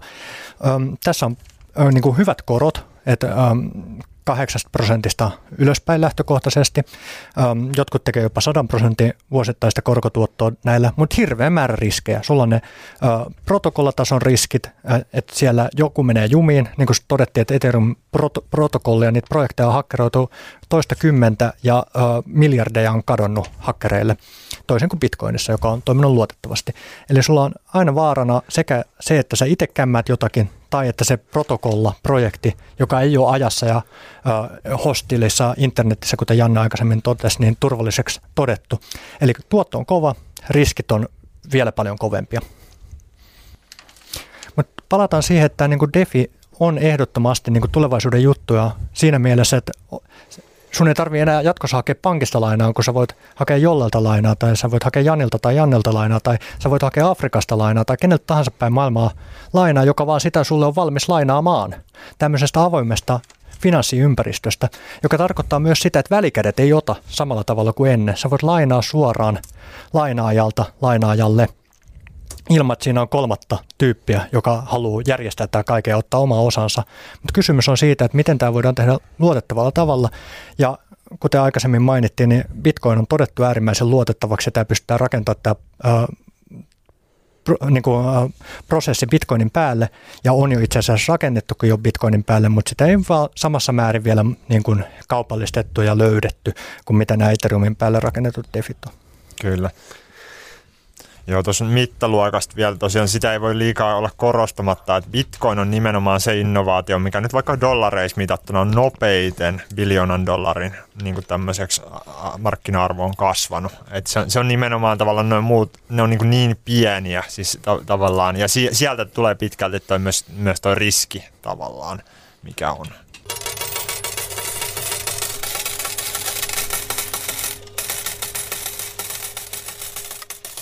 Sitten olisi varmaan aika puhua vähän riskeistä. Että kyllähän kaikissa asioissa on riskejä. Tässä nyt ainakin Bitcoinissahan riskejä on sijoittajan näkökulmasta. Se menee ylös alas, jos ostat väärää aikaa ja tarvit rahaa ja näin. Mutta sitten muutenkin semmoisia teknisiä riskejä tai sun muita, sitä on yritetty hakkeroida, mutta mulla on tässä herännyt tämän meidän kolme tuntisen aikana muutamia kysymyksiä, niin mutta sulla oli joku alustus tuohon vielä. No joo, koska pitää funtsia, että niinku riskejä on sekä tämmöisiä niinku kuviteltuja riskejä että todellisia riskejä. Ja ne on niinku hyvä käydä läpi. Et osa Bitcoinin suhteen esitetyistä kritiikeistä tai kuvitelluista riskeistä on tämmöistä FADia, eli Fear, Uncertainty, Doubt. Ja jokaisella voi olla oma motiivi tai sitten ihan tämmöinen tietämättömän asetelma, miksi hän levittää tämmöistä foodia, eli tätä pelkoa ja epätietoisuutta ja epäilyksiä bitcoinia kohtaan, joilla sitten pyritään vaikuttamaan muihin potentiaalisiin käyttäjiin tai niin olemassa oleviin käyttäjien markkinatunnelmaan. Eli esimerkiksi tämä Kiinan kryptokielto tai bitcoin-kielto, niin mun laskujen mukaan se on kahdeksas tai yhdeksäs kerta, kun Kiina kieltää bitcoinin. Ja nyt viimeksi, kun Kiina kielsi bitcoinin, niin he olivat itse asiassa kieltänyt jo toista viikkoa sitten, ennen kuin länsimaissa alettiin kierrättämään niitä uutisia Viina, Kiinan bitcoin-kierrosta. Eli joko ne on tämmöisiä ikään kuin ö, toistoja, uudelleen toistoja, tai sitten ihan niin kuin vähän vaan tietynlaisesta niin kuin, vähän niin kuin tämä energiajuttu, että se ikään kuin todenperäisyys sille, että joo, Bitcoin käyttää energiaa ja sitten tietenkin halutaan päästöt minimiin, mutta se, että me puhutaan pelkästään yhdestä narratiivista käsin,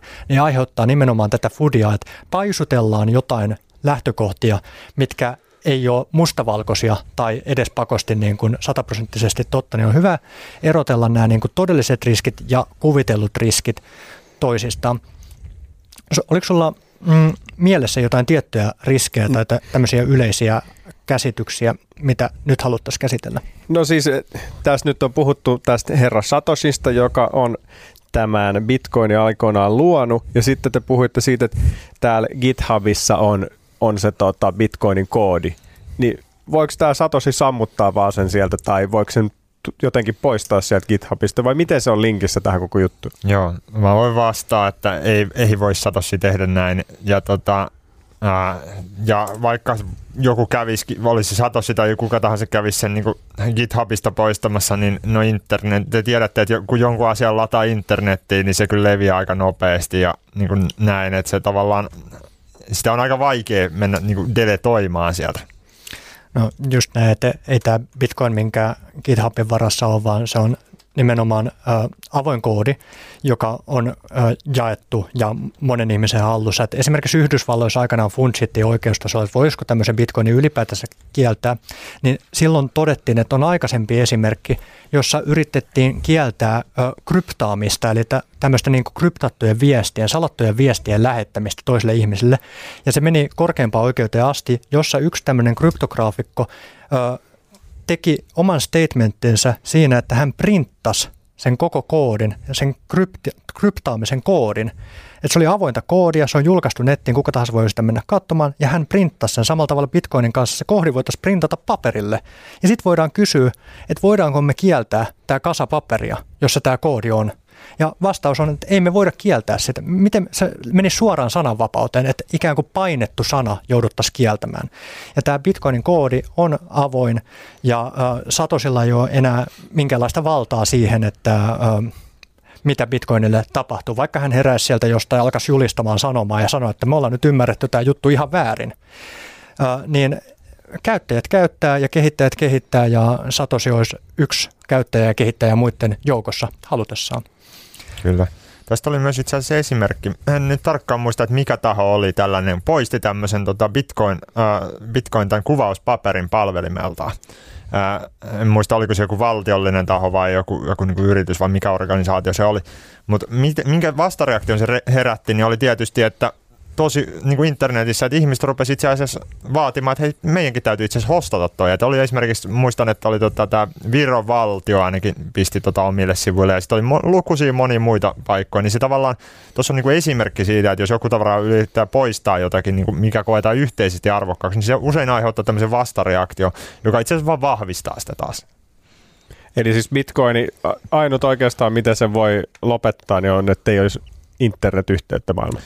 Eikö no. sekin tuli satelliitin kautta? Sekin tulee satelliitin kautta. Eli ammutaan ja... satelliitit alas. Mitä sitten? No, just näin, että meillä on siinä vaiheessa, kun, joo, poistetaan sähkö ja internet ja satelliitit. No miten sitten Bitcoinin kanssa? No ehkä meillä on siinä vaiheessa niin kuin mielenkiintoinen tilanne täällä muutenkin päällä. Mutta mut se tosiaan siitä koodista vielä, että sitä on 12 vuotta, se on ollut julkisesti esillä. Ja siellä on helkkarimoinen palkinto biljoonan dollarin edestä arvoa. Nyt kun sä keksit nokkelasti tavan, että miten tätä koodia voisi vähän manipuloida ja rikkoa ja hyödyntää omaan käyttöön, niin kuin vaikka sen Ethereum-poletteen kanssa onnistuttu tekemään, niin siellä olisi sua palkinto odottamassa. Ja moni hakkeri siellä varmaan niin kuin himosaisesti miettii, että miten mä pystyisin rikkoa tämän bitcoinin ja ottaa ne fyrkat itselle ja myymään ne jonnekin pörssiin ennen kuin muut tajuu. Mutta ei ole onnistuttu 12 vuoden aikana niin tekemään. Se ei ole todiste siitä, etteikö niin onnistuttaisi ikinä tekemään, mutta Lindy-efektiksi kutsutaan semmoista, että jos joku on toiminut näin pitkään, niin todennäköisemmin se toimii myös. Mitä pidempään jokin asia toimii, sitä pidempään se todennäköisesti toimii. Mit, mitkä on niitä teidän mielestä niitä niin kuin aitoja riskejä, jotka mä en sano, että ne pysäyttää bitcoinin, mutta, mutta voi tota, niin kuin romahduttaa sen arvon pysyvästi. Onko semmoisia uhkakuvia, että, että, että joku asia voi viedä vaikka bitcoinin arvon nollaa? No joo, mä voisin lähteä tässä niin kuin kaikkein todennäköisin on jo todennäköisesti tapahtunut. 2017 kesäkuussa mm, todettiin, että tähän bitcoinin skaalautumiseen täytyy saada ratkaisu. Siitä oli keskusteltu jo vuosia ajan yhteisössä ja siitä oli kaksi eri näkökulmaa. Eli joko me lähdetään skaalaamaan tätä bitcoinia kasvattamalla sitä lohkokokoa, eli jokainen lohko sisältäisi isomman määrän transaktioita, jolloin se nopeutus olisi halvempi käyttäjilleen. Mutta samaan aikaan se tarkoittaa sitä, että koska joka ikinen lohko olisi megabittikooltaan suurempi, niin sen lohkoketjun ylläpitäminen olisi raskaampaa. Ja mitä suuremmaksi ne lohkot kasvaa, niin sitä raskaammaksi sen lohkoketjun ylläpitäminen tulee, joka lopulta tarkoittaa sitä, että sitä lohkoketjua ylläpitäisi enää muutama ö, palvelin koska se olisi niin raskasta, jolloin se ei olisi enää hajautettu eikä turvallinen. Ja toinen ratkaisu oli sitten, mikä se myös toteutui, oli semmoinen, että tehdään sinne vapautetaan siitä ikään kuin lohkosta tietyn verran tilaa, jotta siihen voi rakentaa mahdollisuuden rakentaa tämän Lightning Networkin, tämän salamanverkon siihen päälle. Ja sitä kutsutaan nimellä Segwit, sitä päivitystä. Ja tässä kävi niin, että siellä yhteisössä oli kiihkeästi molempiin vaihtoehtoihin uskovia tyyppejä, joista sitten tapahtui niin, että tuli tämmöinen Bitcoin-jakauma. Eli tietyssä lohkossa oli etukäteen päätetty, että tuossa kohtaa ikään kuin Bitcoin tuplaantuu, tulee kaksi bitcoinia, joista toinen ottaa käyttöön tämän segwitin ja toinen ottaa käyttöön tämän suuremman lohkokoon. Ja jokainen yhteisön jäsen, joka omisti sillä hetkellä bitcoinia, niin omisti sen jälkeen kahta bitcoinia. Eli se tuplaantui heidän se omistus. Ja sitten jokainen yhteisön jäsen sai päättää, että mitä hän tekee niillä suuremman lohkokoon bitcoineilla ja mitä hän tekee niillä Segwitin käyttöön ottaneilla bitcoineilla. Ja sen suuremman lohkokoon perässä meni osa yhteisöstä ja sitä suuremman lohkokoon bitcoinia kutsutaan nimellä Bitcoin Cash tänä päivänä. Ja tämä Segwitin käyttöön ottanut bitcoin, se on edelleen bitcoin. Ja Bitcoin Cash on menettänyt bitcoinia vastaan yli 95 prosenttia tai jotain sitä mittaluokkaa arvostaa viimeisen neljän vuoden aikana ja se yhteisö on pienentynyt merkittävästi ja siihen käytetään merkittävästi vähemmän laskentatehoa kuin bitcoinin. Periaatteessa bitcoinin louhijat vois kääntää oman laskentatehonsa ja hyökkää kevyestikin tätä Bitcoin Cashia kohtaan tarina jatkuu myös hauskalla tavalla niin, että Bitcoin Cashissa se yhteisö ei ollut täysin tyytyväinen, miten se Bitcoin Cash on tehty, joten ne teki siitä uuden jakauman, jota kutsuttiin Bitcoin Satoshi Visioniksi, ja sitten osa porukasta on siellä. Eli periaatteessa riskinä oli silloin se, että se yhteisö jakaantuu niin, ettei tule selvää selkeyttä siitä, että kumpi näistä niin kuin bitcoineista on nyt se oikea bitcoin. Ja jos ei siinä olisi tullut selvää selkeyttä, että valtaosa ihmisistä valitsee toisen, niin mitä me kutsutaan sen jälkeen bitcoiniksi? Mitä nämä pörssit käyttää bitcoinina? Mikä on bitcoin? Periaatteessa sillä hetkellä oli kaksi vaihtoehtoa, mikä on bitcoin, mutta selkeä enemmistö päätti, että tämä Segwit käyttöön ottanut bitcoin on bitcoin ja tämä isomman blokkikoon bitcoin on bitcoin cash, jolloin se ei ole enää bitcoin, vaan se on bitcoin cash. Kyllä.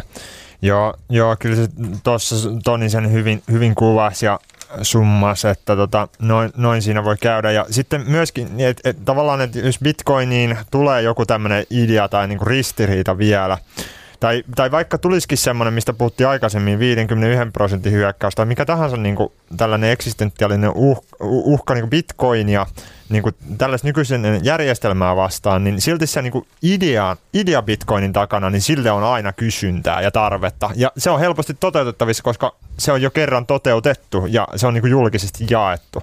Et siinä mielessä niin kuin, ää, siinä mielessä niin on aika vaikea nähdä tuollaisen niin skenaarioiden niin kuin toteutumista, mutta ei ne ole niin kuin, on niiden varmaan todennäköisyys enemmän kuin nolla, mutta on, on se kyllä aika reilusti alle yksi. Kyllä, että tämmöinen niin olemassa olevuuden uhka bitcoinille, että se katoaisi vaan, eikä olisi enää bitcoinia, niin voi olla, että koodi menee rikki, voi olla, että yhteisö jakaantuu, voi olla, että kvanttitietokoneet tulee ja bitcoin ei pysty suojaamaan niitä vastaan. Voi olla. Tällä hetkellä todennäköisyys näyttää hyvin pieneltä. Suuremmat riskit bitcoinin kohtaan on käyttäjälähtöisiä. Eli sitä, että käyttäjä itse mokaa esimerkiksi niin, että jättää bitcoininsa jonkun toisen haltuun, vaikka jonkun pörssin haltuun.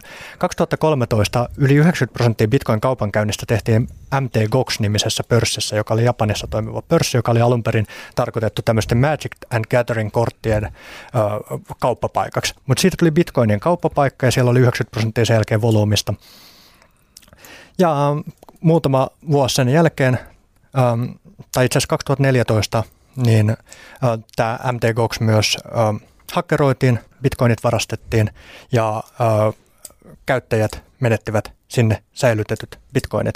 Ja se oli valtava määrä bitcoineja, koska siellä oli valtava määrä volyymista ja samaan aikaan se volyymi tippui tietenkin bitcoinin kohtaan. Se oli valtava epäluottamuslause sitä bitcoin-infraa kohteen. Tämä ei ollut bitcoinin itseensä kohdistuva hyökkäys, mutta bitcoinin hyvin tärkeäseen sidosryhmään, tärkeimpään kauppapaikkaan kohdistuva hyökkäys. Ja ne käyttäjät, joilla oli varat siellä, menettivät ne. Sitä hommaa puidaan tänäkin päivänä, että saako joku jotain takaisin, ehkä. Ja mikä oli hyvää, niin kun taas luova tuho pääsi valloille. Yksi keskitetty pörssi, jossa 90 prosenttia volyymista. Tänä päivänä missään ei ole enää 90 prosenttia, ei edes 50 prosenttia volyymista. Se on hajautunut 10 ja 10 ja 10 kauppapaikoille. Niin tämmöinen suuri riski, että jos jättää ne bitcoinit jonkun muun kuin omaan haltuun, niin sä annat myös jollekin muulle vallan ja vastuun siitä, että hän nyt ylläpitää sun omaisuutta. Ainahan sä voit nostaa rahat käteiseksi ja antaa ne jollekin toiselle tyypille ja sanoa, että pidä sä näitä, mä tuun hakemaan ne joku päivä. Mutta kannattaisiko ne olla omassa hallussa? No jos sä luotat itse sen verran. Kyllä. Niin, Joo, kerro, kerro vaan. Ei, kun mun piti vaan kommentoida, että mun mielestä toi, äh, niin kuin, noi skämmeriosuudet on tosi hauskoja, että et kun puhutaan siitä, että bitcoin on, on, on niin kuin helppo skämmätä ja, ja tota, sä et ikinä tiedä, mihin se voi joutua, niin, niin joo, jos sä saat mailin, jossa Nigerian prinssi pyytää sulta niin kuin 10 000 euroa, että sä saat kohta 50 miljoonaa takaisin ja sä lähetät sinne, eikö niin, niin eihän kukaan syytä euroja siitä. Ja se on eurojen vika. Jep. Mutta toi menee bitcoinin piikkiin. niin, siis, niin, sit kun sut skämmätään, kryptoja. Hmm. niin, sit kun se skämmätään, niin jengi puhuu siitä ihan kuin se olisi niin kuin bitcoinin heikkous tai bitcoinin ominaisuus, että ne pystytään hakkeroida pois jostain pörssistä. Eihän se on niin kuin, sehän ei ole bitcoinin vika ja bitcoin ei ole koskaan häkätty. Niin Kyllä. nyt jätkät on just puhumassa siitä foodista, eli puhutaan jotain, mikä ei ole täysin totta, mutta maalataan se niin, että se olisi niin kuin riski bitcoinin suhteen. Ne- Toinen tämmöinen yleinen foodi on tämä, että bitcoini käyttää vaan rikolliset, että sitä käytetään vaan niin kuin huumeiden ostamiseen ja kaikkeen muuhunkin saastaseen ja likaseen. Ja Bitcoinin tarinaan kuuluu se, että vuonna 2011 tämmöinen Silkkitie-niminen kauppapaikka, missä vaihdettiin päihteitä ja kaikkea muuta laitonta, koska se toimi Tor-verkossa ja siellä oli niin kuin ikään kuin tietoturvallista ää, anonyymisti käyttää sitä, niin sen kauppapaikan natiivivaluutta oli Bitcoin.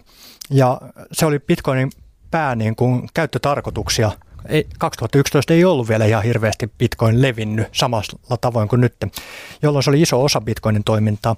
No Silkkitie kaatui ja Ross Ulbricht sai kolminkertaisen ö, elämän verran istuntaa vankeudessa sen takia, että hän ylläpiti sitä kauppapaikkaa ja mm, sitten Bitcoinille tuli tietynlainen maine, että nyt ne rikolliset käytti siellä Silkkitiellä niitä bitcoineja ja FBI takavarikoi ne ja ne ö, miljardööri Tim Draperille hyvään hintaan silloin.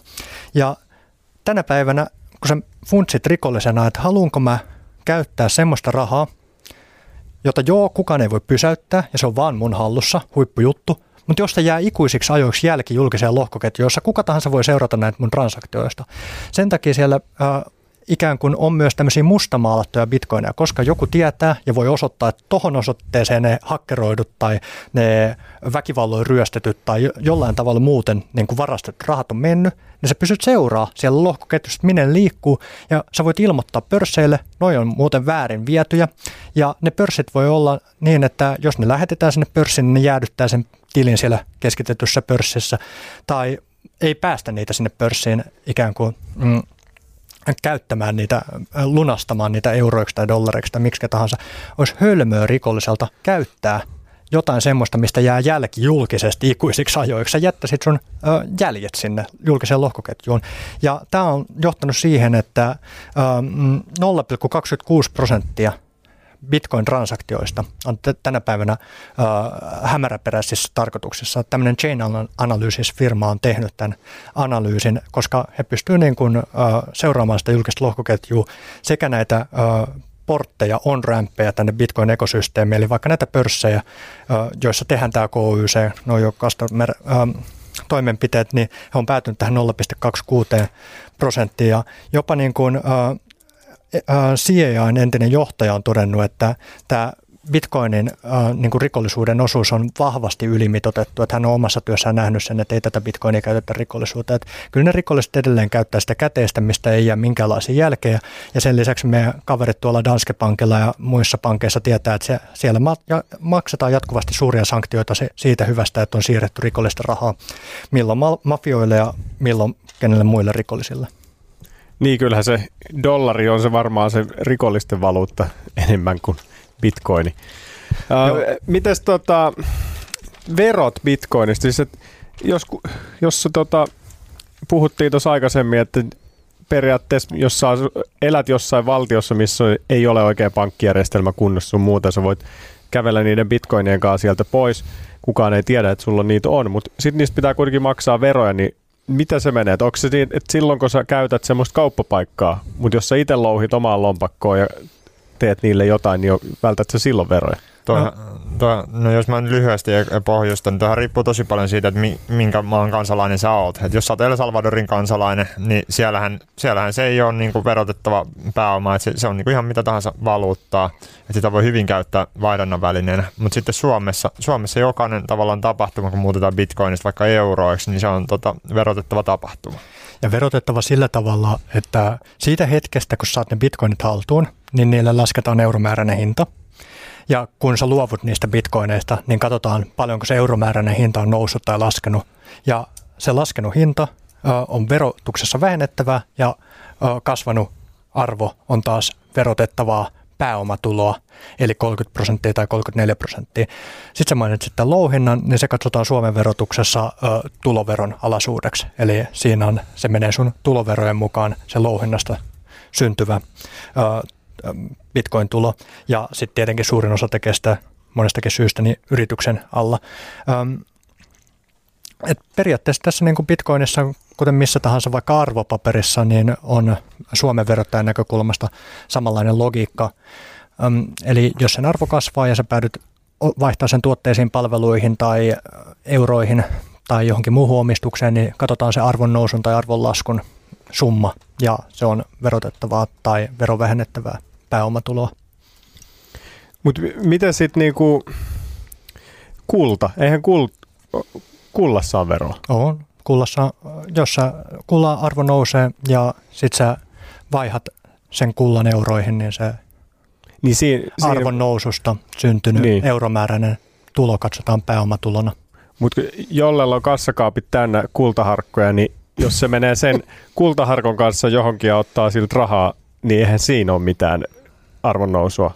Tai siis mistä se tiedetään, paljon se on maksanut siitä tai mistä se on sen louhinut. Mun pitäisi kertoa verottajalle. Jolle on kirjanpitovelvollinen, kuten mm. jokainen bitcoinin omistaja on kirjanpitovelvollinen mm. niistä omista ostoista ja myynneistään.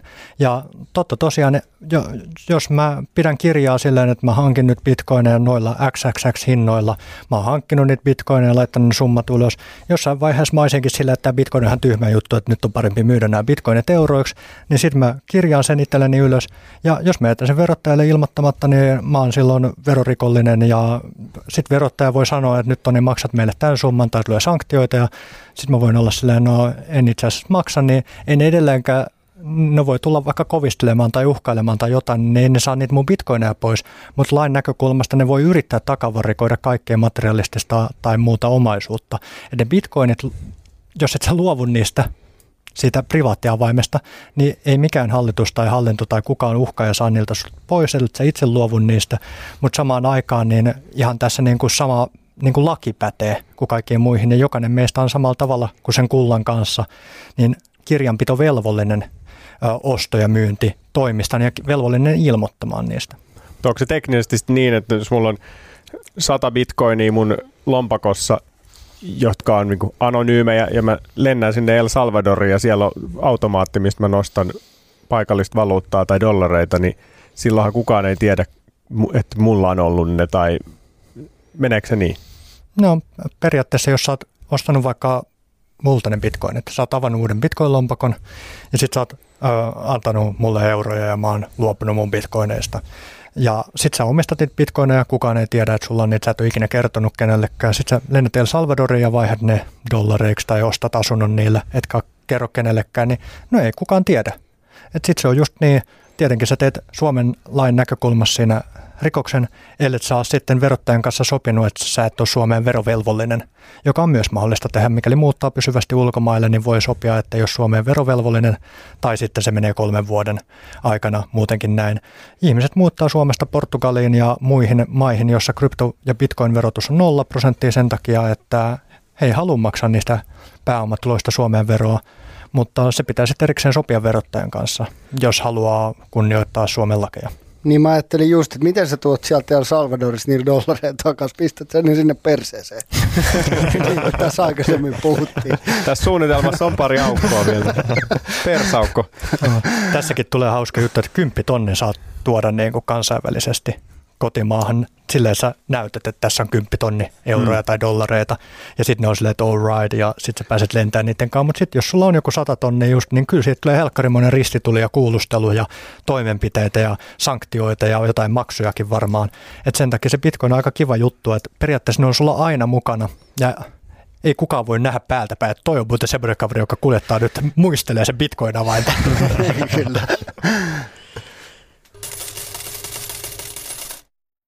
Meillä on paljon kuulijoita, jotka on kiinnostuneita bitcoinista, varmaan nyt kuunnellut kolme ja puoli tuntia tätä tarinaa, niin toivottavasti entistä enemmän kiinnostuneita, niin ehkä jotain käytännön ohjeita, miten niin kuin tähän hommaan pääsee kiinni ja miten lähtee liikkeelle? Joo. M- mulla oli ainakin, mä sanon vaan opsaa, että mulla oli se, kun mä ekan kerran ostin bitcoineja, niin, niin tota, se on aika vaikea maailma.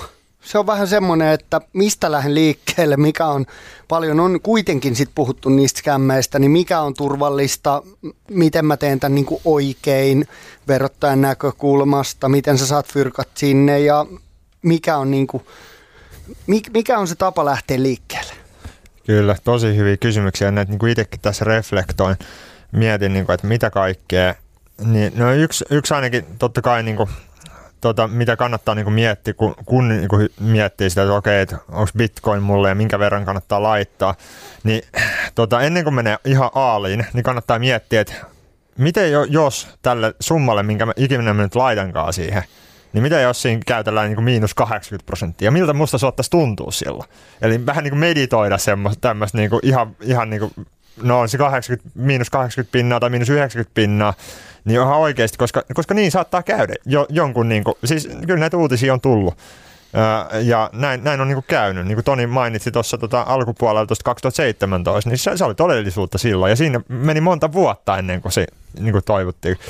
Ää, niin tavallaan se, se niin kuin mentaliteetti, että kuitenkin niin kuin ymmärtää tavallaan, että, että, se on, että siellä, siellä markkinoilla saattaa tapahtua mitä vaan. Ihmiset on tosi, niin kuin, ää, toimii to, tosi paljon tunteella, niin se on niin kuin yksi asia.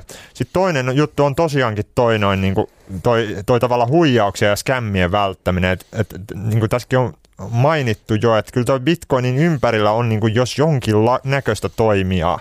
Ja sitten tota, sit, sit, sit on myös siis kaikenlaisia huijareja liikkeellä, niin kyllä siinä niinku, ja näille, näille ei ole kukaan immuuni. Et me itsekin tota, siis tosi niinku, niinku mietin tuolta niinku Twitterin maailmassa, tota, siellä, siellä, tulee just näitä Michael Sayrol impostoreita ja ketä tähän sen julkisuuden henkilöitä, niin t- tulee siellä niin lähet, lähettää sinua, että mulla olisi muuten hyvä, hyvä idis, että onko sulla bitcoinia, että laitatko tähän vähän rahaa. Että kyllä ne, niitä on niin todella, todella paljon tuo, tuo niin internet pullollaan. Ja kannattaa sen, senkin vuoksi niin kuin miettiä tosi tarkkaan, niin kuin, että, okei, että mistä ostaa ja onko tämä niin luotettava vaikka kauppapaikka. Ja sitten just se, ehkä se just se, että miten säilyttää, että se, se, siitäkin ottaa selvää, että on, on sellaiset niin kuin luotettavat toimijat tiedossa. Niin ni, niihin kyllä kannattaa, niin kuin, ää, kannattaa ottaa selvää niistä. Jes. Ensinnäkin kiitos sinulle, joka on kuunnellut nyt tämän koko setin tänne melkein neljään tuntiin asti. Ja, ä, nyt kun tämä aihe selkeästi kiinnostaa, niin edelleen siihen vaikka meikäläisen kahteen ja puolen tuhanteen tuntia aika paljon matkaa. Se ei välttämätöntä ole, mutta ainakin sata tuntia olisi hyvä käyttää siihen aiheeseen perehtyessä, perehtymiseen.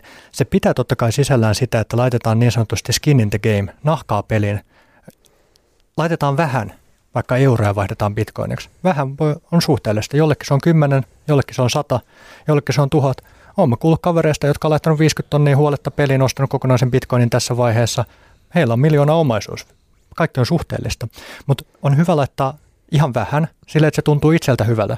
Niin jopa, että vaikka se saman tien katoaisi pois, niin sitten sä kohautat olkapäitä ja jatkat matkaa. Eli laittaa vähän skin in the game, koska se luo semmoisen motivaation, että nyt mä oon mukana tässä – nyt mä oon käyttäjä. Nyt mun tulee tutustua siihen, miten mä oon mun rahat säilyttänyt ja miten tämä homma toimii. Koska jos ei sulla ole laisinkaan osuutta, niin sun motivaatio tutkia on lähtökohtaisesti paljon matalampi kuin jos sulla olisi vaikka se 10 euron osuus siellä. Ja sen jälkeen, ja jopa ennen sitä, niin edelleen se tietoisuuden kasvattaminen. Avainvapauteen.fi jakaa tätä meidän ilmasta e-kirjaa, 150 sivua painettua tietoa, jossa on 19 usein miten kysyttyä kysymystä ja niihin vastaukset kaiken tämän rahahistorian ja bitcoin-hömpän ja tulevaisuuden näkemysten lisäksi. Eli tietämyksen kasvattaminen. No sen lisäksi, että tätä painettua tietoa voi lukea, voi lukea että meidän kirja, voi lukea äh, Bitcoin-standardikirja, voi lukea seitsemän muuta Bitcoin-kirjaa, niin kannattaa kysyä ja tutustua yhteisöön. Äh, mä toimin itse Suomen kryptovaluuttayhdistys Konsensus ryssä äh, hallituksen puheenjohtajana ja me pidetään muun muassa tuolla Telegramin puolella chattia, joka on hyvin aloittelijaystävällinen. Tästä meidän Konsensus ry chatista tai sitten OK Kryptovaluutta nimisestä chatista, joka on hyvin aloittelijaystävällinen, niin voi käydä kysymässä kysymyksiä, jossa sitten kokeneemmat yhteisön jäsenet kertoo niitä vastauksia suomitettaviin kysymyksiin. Tietoisuus ja ö, käyttäjäkokemus on siis ihan ensimmäisiä askeleita. Sen jälkeen, ja miten, miten tätä bitcoinia sitten käytännössä hankitaan, niin sä voit hankkia sitä ö, joko louhemalla sitä itse, harva aloittelija varmaan ihan aikana semmoiseen lähtee, tai sitten voit hankkia sitä muilta käyttäjiltä. Sä voit ostaa sitä kaverilta, jos sä tunnet jonkun, niin aika helppo tapa, että hän opastaa sua, että miten lompakko luodaan ja siirtää sulle sun haluaman summan, teidän sopiman summan edestä bitcoiniin. Tai sitten voit ostaa sitä markkinoilta, kauppapaikoista. Suomessa on muutama toimija, jotka löytyy ihan Googlen avulla. Ja sitten maailmalla on monia toimijoita, jotka löytyy niin ikään Googlen avulla. Taas jälleen kerran, kun sä löydät jonkun kauppapaikan, niin osa niistä saattaa olla mm, ikään kuin tämmöisiä täysin reguloimattomia, hyvin riskisiä kauppapaikkoja, jolloin on jälleen kerran hyvä varmistaa yhteisön ja muiden palautteiden kautta, että tämä kauppapaikka on luotettava ja täältä kannattaa niitä bitcoineja ostaa. Sitten kun sä luot tänne kauppapaikkaan tilin, vaikka tänne suomalaiseen kauppapaikkaan tilin, niin sä oot tunnistautunut sinne sun pankkitunnuksella, ne tietää kuka sä oot, kaikki tietää periaatteessa, jotka sen tiedon saa, viranomaiset tietää kuka sä oot. Sä siirrät sinne sun euroja, sä ostat heidän kurssin mukaan bitcoineja, saat ne bitcoinit sinne kauppapaikkaan haltuun, niin kuin Janellakin on nyt siellä CoinMotionissa bitcoineja, ja sen jälkeen sä voit ottaa oman ohjelmistolompakon, luoda oman paperilompakon, ostaa tämmöisen hardware-lompakon ja lähettää ne bitcoinit sinne vähän niin kuin tilisiirron tekisit. Nyt sulla on bitcoineja omassa hallussa niin, että kukaan muu ei pysty ottaa niitä sulta pois. Huomioitavaa näissä kauppapaikan valinnoissa on just tämä yksityisyysaspekti. Jotkut kysyy vähemmän susta tietoja, jotkut kysyy lain mukaankin, vaatii enemmän tietoja. On kulutus, näkökulma, helppous, nopeus, kirjanpitoaspektit. Ihmiset arvostaa erilaisia asioita, joten erilaiset kauppapaikat sopii erilaisille ihmisille. Tuossa transaktiopuoli, se on hyvin simppeli, että siirretään vähän niin kuin tilisiirtoja siirrettäisiin käyttäjältä toiselle – Salaman verkko, kannattaa tutustua siihen myöhemmin, mutta se on halvin ja nopein tapa siirtää bitcoineja ja se käytännössä toimii hyvin samalla tavalla. Ehkä monelle on tuttu tämmöinen QR-koodi, niin se tyypillisen käyttötapa tällä hetkellä siellä Salaman verkon puolella, myös bitcoinien puolella. Ja sitten bitcoinin säilyttämisessä aina se oma osaaminen ja turvallisuus tulee ottaa huomioon. Ja tosiaan tässä on tosi paljon erilaisia niin kuin vaihtoehtoja sekä ostamiseen siirtämiseen säilyttämiseen, kannattaa kysyä kokeneemmilta yhteisön jäseniltä julkisissa chateissa. Ei kannata lähtökohtaisesti luottaa kenenkään niin kuin tuntemattomaan yksityiseen neuvojaan, vaan käydä näissä julkisissa aloittelijaystävällisissä chateissa kysymässä. Sen lisäksi, että itse sitten YouTubesta ja ähm, kirjoista ja artikkeleista etsii sitä tietoa aktiivisesti, niin näillä pääsee jo tosi pitkälle. Me pitää varmaan tehdä uusi uusi jakso siitä, että miten luodaan lompakko ja miten se niin kuin toimii, mutta me ei ehkä tänään mennä siihen. Mutta jos sä nopeasti vielä vastaat siihen, että kun just on näitä kauppapaikkoja, näitä, niin sehän on niin kuin todella yksinkertaisesti. Mulla meni kolme minuuttia suunnilleen, kun mä menin sinne ekan kerran ja mulla oli ostettu muutamalla sadalla eurolla kryptoja, niin versus se, että sä luot oman lompakon ja lähdet sinne niin kuin sitä tekee, niin siihen pitää opiskella vähän enemmän – niin miten se niin kuin, viekö se tunteja, että sä pääset siihen kiinni? No periaatteessa vie minuutista tunteihin, riippuu kuinka syvällisesti haluat tätä asiaa ymmärtää. Periaatteessa googlaamalla, että how to create new bitcoin address, niin sä löydät varmaan jonkun luotettavan ja toimivan tavan tehdä sen. Mutta sitten siinä on aina aspekteja ikään kuin taas jälleen kerran, että ä, mistä sä välität, onko turvallisuus, helppous, missä sä meinaat niitä säilyttää, kuinka pitkä aikaa. Nämä kaikki ä, vaikuttaa siihen, että minkä sä näistä säilytysvaihtoehdoista haluat itsellesi ä, hyödyntää. että lähtökohtaisesti esimerkiksi nämä niin kuin kylmälompakot, hardware-lompakot, nämä muistitikun kaltaiset lompakot, niin nämä on niitä, mitä instituutiot käyttää. Nämä on niitä, mitkä pitkäaikaiseen säilytykseen on kaikkein turvallisin vaihtoehto. Semmoinen maksaa 50, se lähetetään sulle jostain Ranskasta tai Tsekeistä postitse. Siinä kestää hetken aikaa. Käyttäminen on, on yksinkertaista, kunhan sä tutustut siihen, että miten sä käytät, luet ne käyttöohjeet. Mm, periaatteessa sulla voi mennä minuutti, kun sä lataat jonkun sovelluksen sun kännykkään ja otat ne sinne sun bitcoinit, mutta se, että pitääkö se sovellus sitä privaattia avainta sun hallussa vai pidätkö sitä itse, niin on ehkä se pääkriteeri, että onko se tämmöinen säilytyspalvelu vai säilytätkö sä itse sun bitcoin. Se on se päävedenjakaja tässä, että onko ne jonkun muun hallussa vai sun omassa hallussa. Mutta näitä toteutustapoja on tosi runsaasti ja vaihtoehtoja markkinapullolla. Että tässäkin jälleen kerran voisi osoittaa helposti johonkin suuntaan, mutta samaan aikaan niin on lopulta todella hyödyllistä, että jokainen ottaa itse selville. Koska bitcoinin eetokseenkin kuuluu se, että kenenkään täällä ei tarvitse uskoa yhtään mitään, vaikka me uskotaan bitcoiniin, niin ei tarvitse uskoa yhtään mitään siihen, mitä me täällä lätistään, vai se kuuluu itse varmentaa, koska kaikki on itse varmennettavissa. Niin ja samahan sijoittamista, mitä me puhutaan, että me puhutaan täällä erilaisista rahastoista, osakkeista ja sijoittamisesta, mutta jengi saa tehdä itse sitten ne päätökset, että se on sitten kaikkien yksilöiden niin kuin oma, oma päätös. Alkaako tämä ole tässä? No, kyllä tämä alkaa olla tässä, että nyt ehdottomasti vaan niin kuin lisää tutustua aiheeseen, että jos tämä on niin kuin herättänyt sen kipinän, niin ähm, lähteet löytyy mole, monia, että noin Telegram-ryhmät tosi aloittelijaystävällisiä ja sitten se meidän kirja, niin on saanut paljon kiitosta siitä, että yksi parhaista palautteista on semmoinen, että äh, jonkun äh, kirjan lukijan 70-vuotias äiti jolle hän antoi tämän kirjan myös luettavaksi, on tämän kirjan avulla ymmärtänyt, että mistä bitcoinissa on todella kyse. Niin jos 70 henkilö, jonka äh, äh, niin kuin lähtökohta on se, että ehkä nämä uudet teknologiat ei ole kaikkein ominta omaa, mistä me tiedetään, mutta lähtökohtaisesti kuka tahansa voi sen kirjan perusteella ymmärtää enemmän rahajärjestelmistä ja bitcoineista ja sen potentiaaleista – niin niillä on hyvä lähteä liikenteeseen. Ja mikäli siellä nyt on joku miettinyt, että kaverit puhuu ihan niitä näitä tai unohtanut sanoa jonkun tärkeän jutun tai ottanut sitä huomioon, niin laittaa myös kysymyksiä tulemaan, että me varmasti päästään niihin myös sitten vastailemaan. Joo, pistäkää seminoret sijoittajat Instagramiin kysymyksiä, viestejä, palautetta, niin kundit lupas jo tulla tekemään ekstra jakso, jos ne unohti jotain et, ettei neljään tuntiin mahtunut, niin jolle, oliko tämä nyt sellainen, kun se, se paasasit tuossa aikaisemmin? Tämä oli todella siistiä. Tämä oli todella siistiä. Kiitos ihan super paljon, että oikeasti halusitte että ensinnäkin tulla niin kuin vieraaksi, mutta toisiksi niin, niin jauhaa meidän kanssa neljä tuntia tästä aiheesta. Tämä oli just,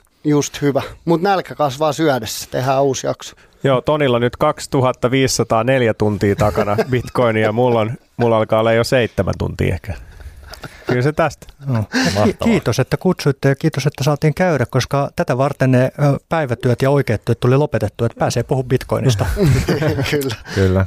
Joo, kiitos, kiitos paljon teille ja tuota, kiitos myös siitä, että tuota, niin kuin kuulijoille. Siis, siis sit sen takia me ollaan tämä kirja kirjoitettu ja sen takia me niin kuin puhutaan tästä aiheesta, koska tämä on niin oikeasti semmoinen aihe, mikä ansaitsee tulla, tulla niin kuin kuulluksi. Ja myös sitten se, että vaikka tuleekin kritiikki tai kysymyksiä, niin myös se, että nostetaan nyt keskusteluun, niin se on tosi tärkeää. Kyllä. Ja tässä ehkä yhdistyy vähän, me aloitettiin seminaarit sijoittajat keissi vähän silleen rakkaudesta laji, että halutaan, että ihmiset miettii niitä rahasioita ja että suomalaiset laittaa yli 500 euroa veikkauksen rahapeleihin vuodessa ja sijoittaa 47 euroa, niin me haluttaisiin vähän niin kuin tasoittaa sitä kuilua ja sitten teillä taas te haluatte, että jengi tekee fiksuja päätöksiä, ymmärtää siitä bitcoinista ja ehkä lähtee siihen mukaan. Niin tässä on aika sama, että aika tällaista tota, hyvän tekeväisyyttä omalla tavallaan tämä on niin kuin puoli ja toisin. No, ja tässä on sitten totta kai se itsekäs aspekti on se, että me eletään Suomessa ja me ollaan nähty, että täällä Suomessa on paljon niin kuin pahoinvointia ja huonoja järjestelmiä, jotka aiheuttaa tuskaa sekä lyhyillä että pidemmillä aikaväleillä, niin me pelkästään hyödyntää ihmisinä siinä, että ihmiset meidän ympärillä ymmärtää tätä bitcoinia.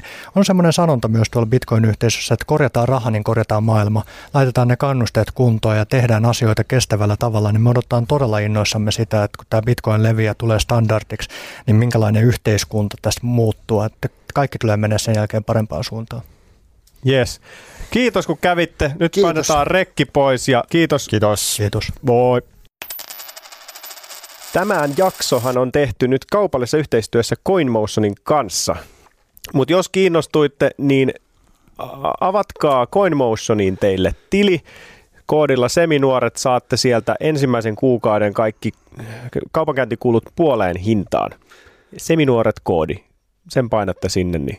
Ja vaikka meillä on tämä mahtava tarjous ja vaikka me ollaan tehty huikea Bitcoin-jakso, niin me ei sanota kenellekään tostakaan Bitcoinia. Se on teidän omalla vastuulla.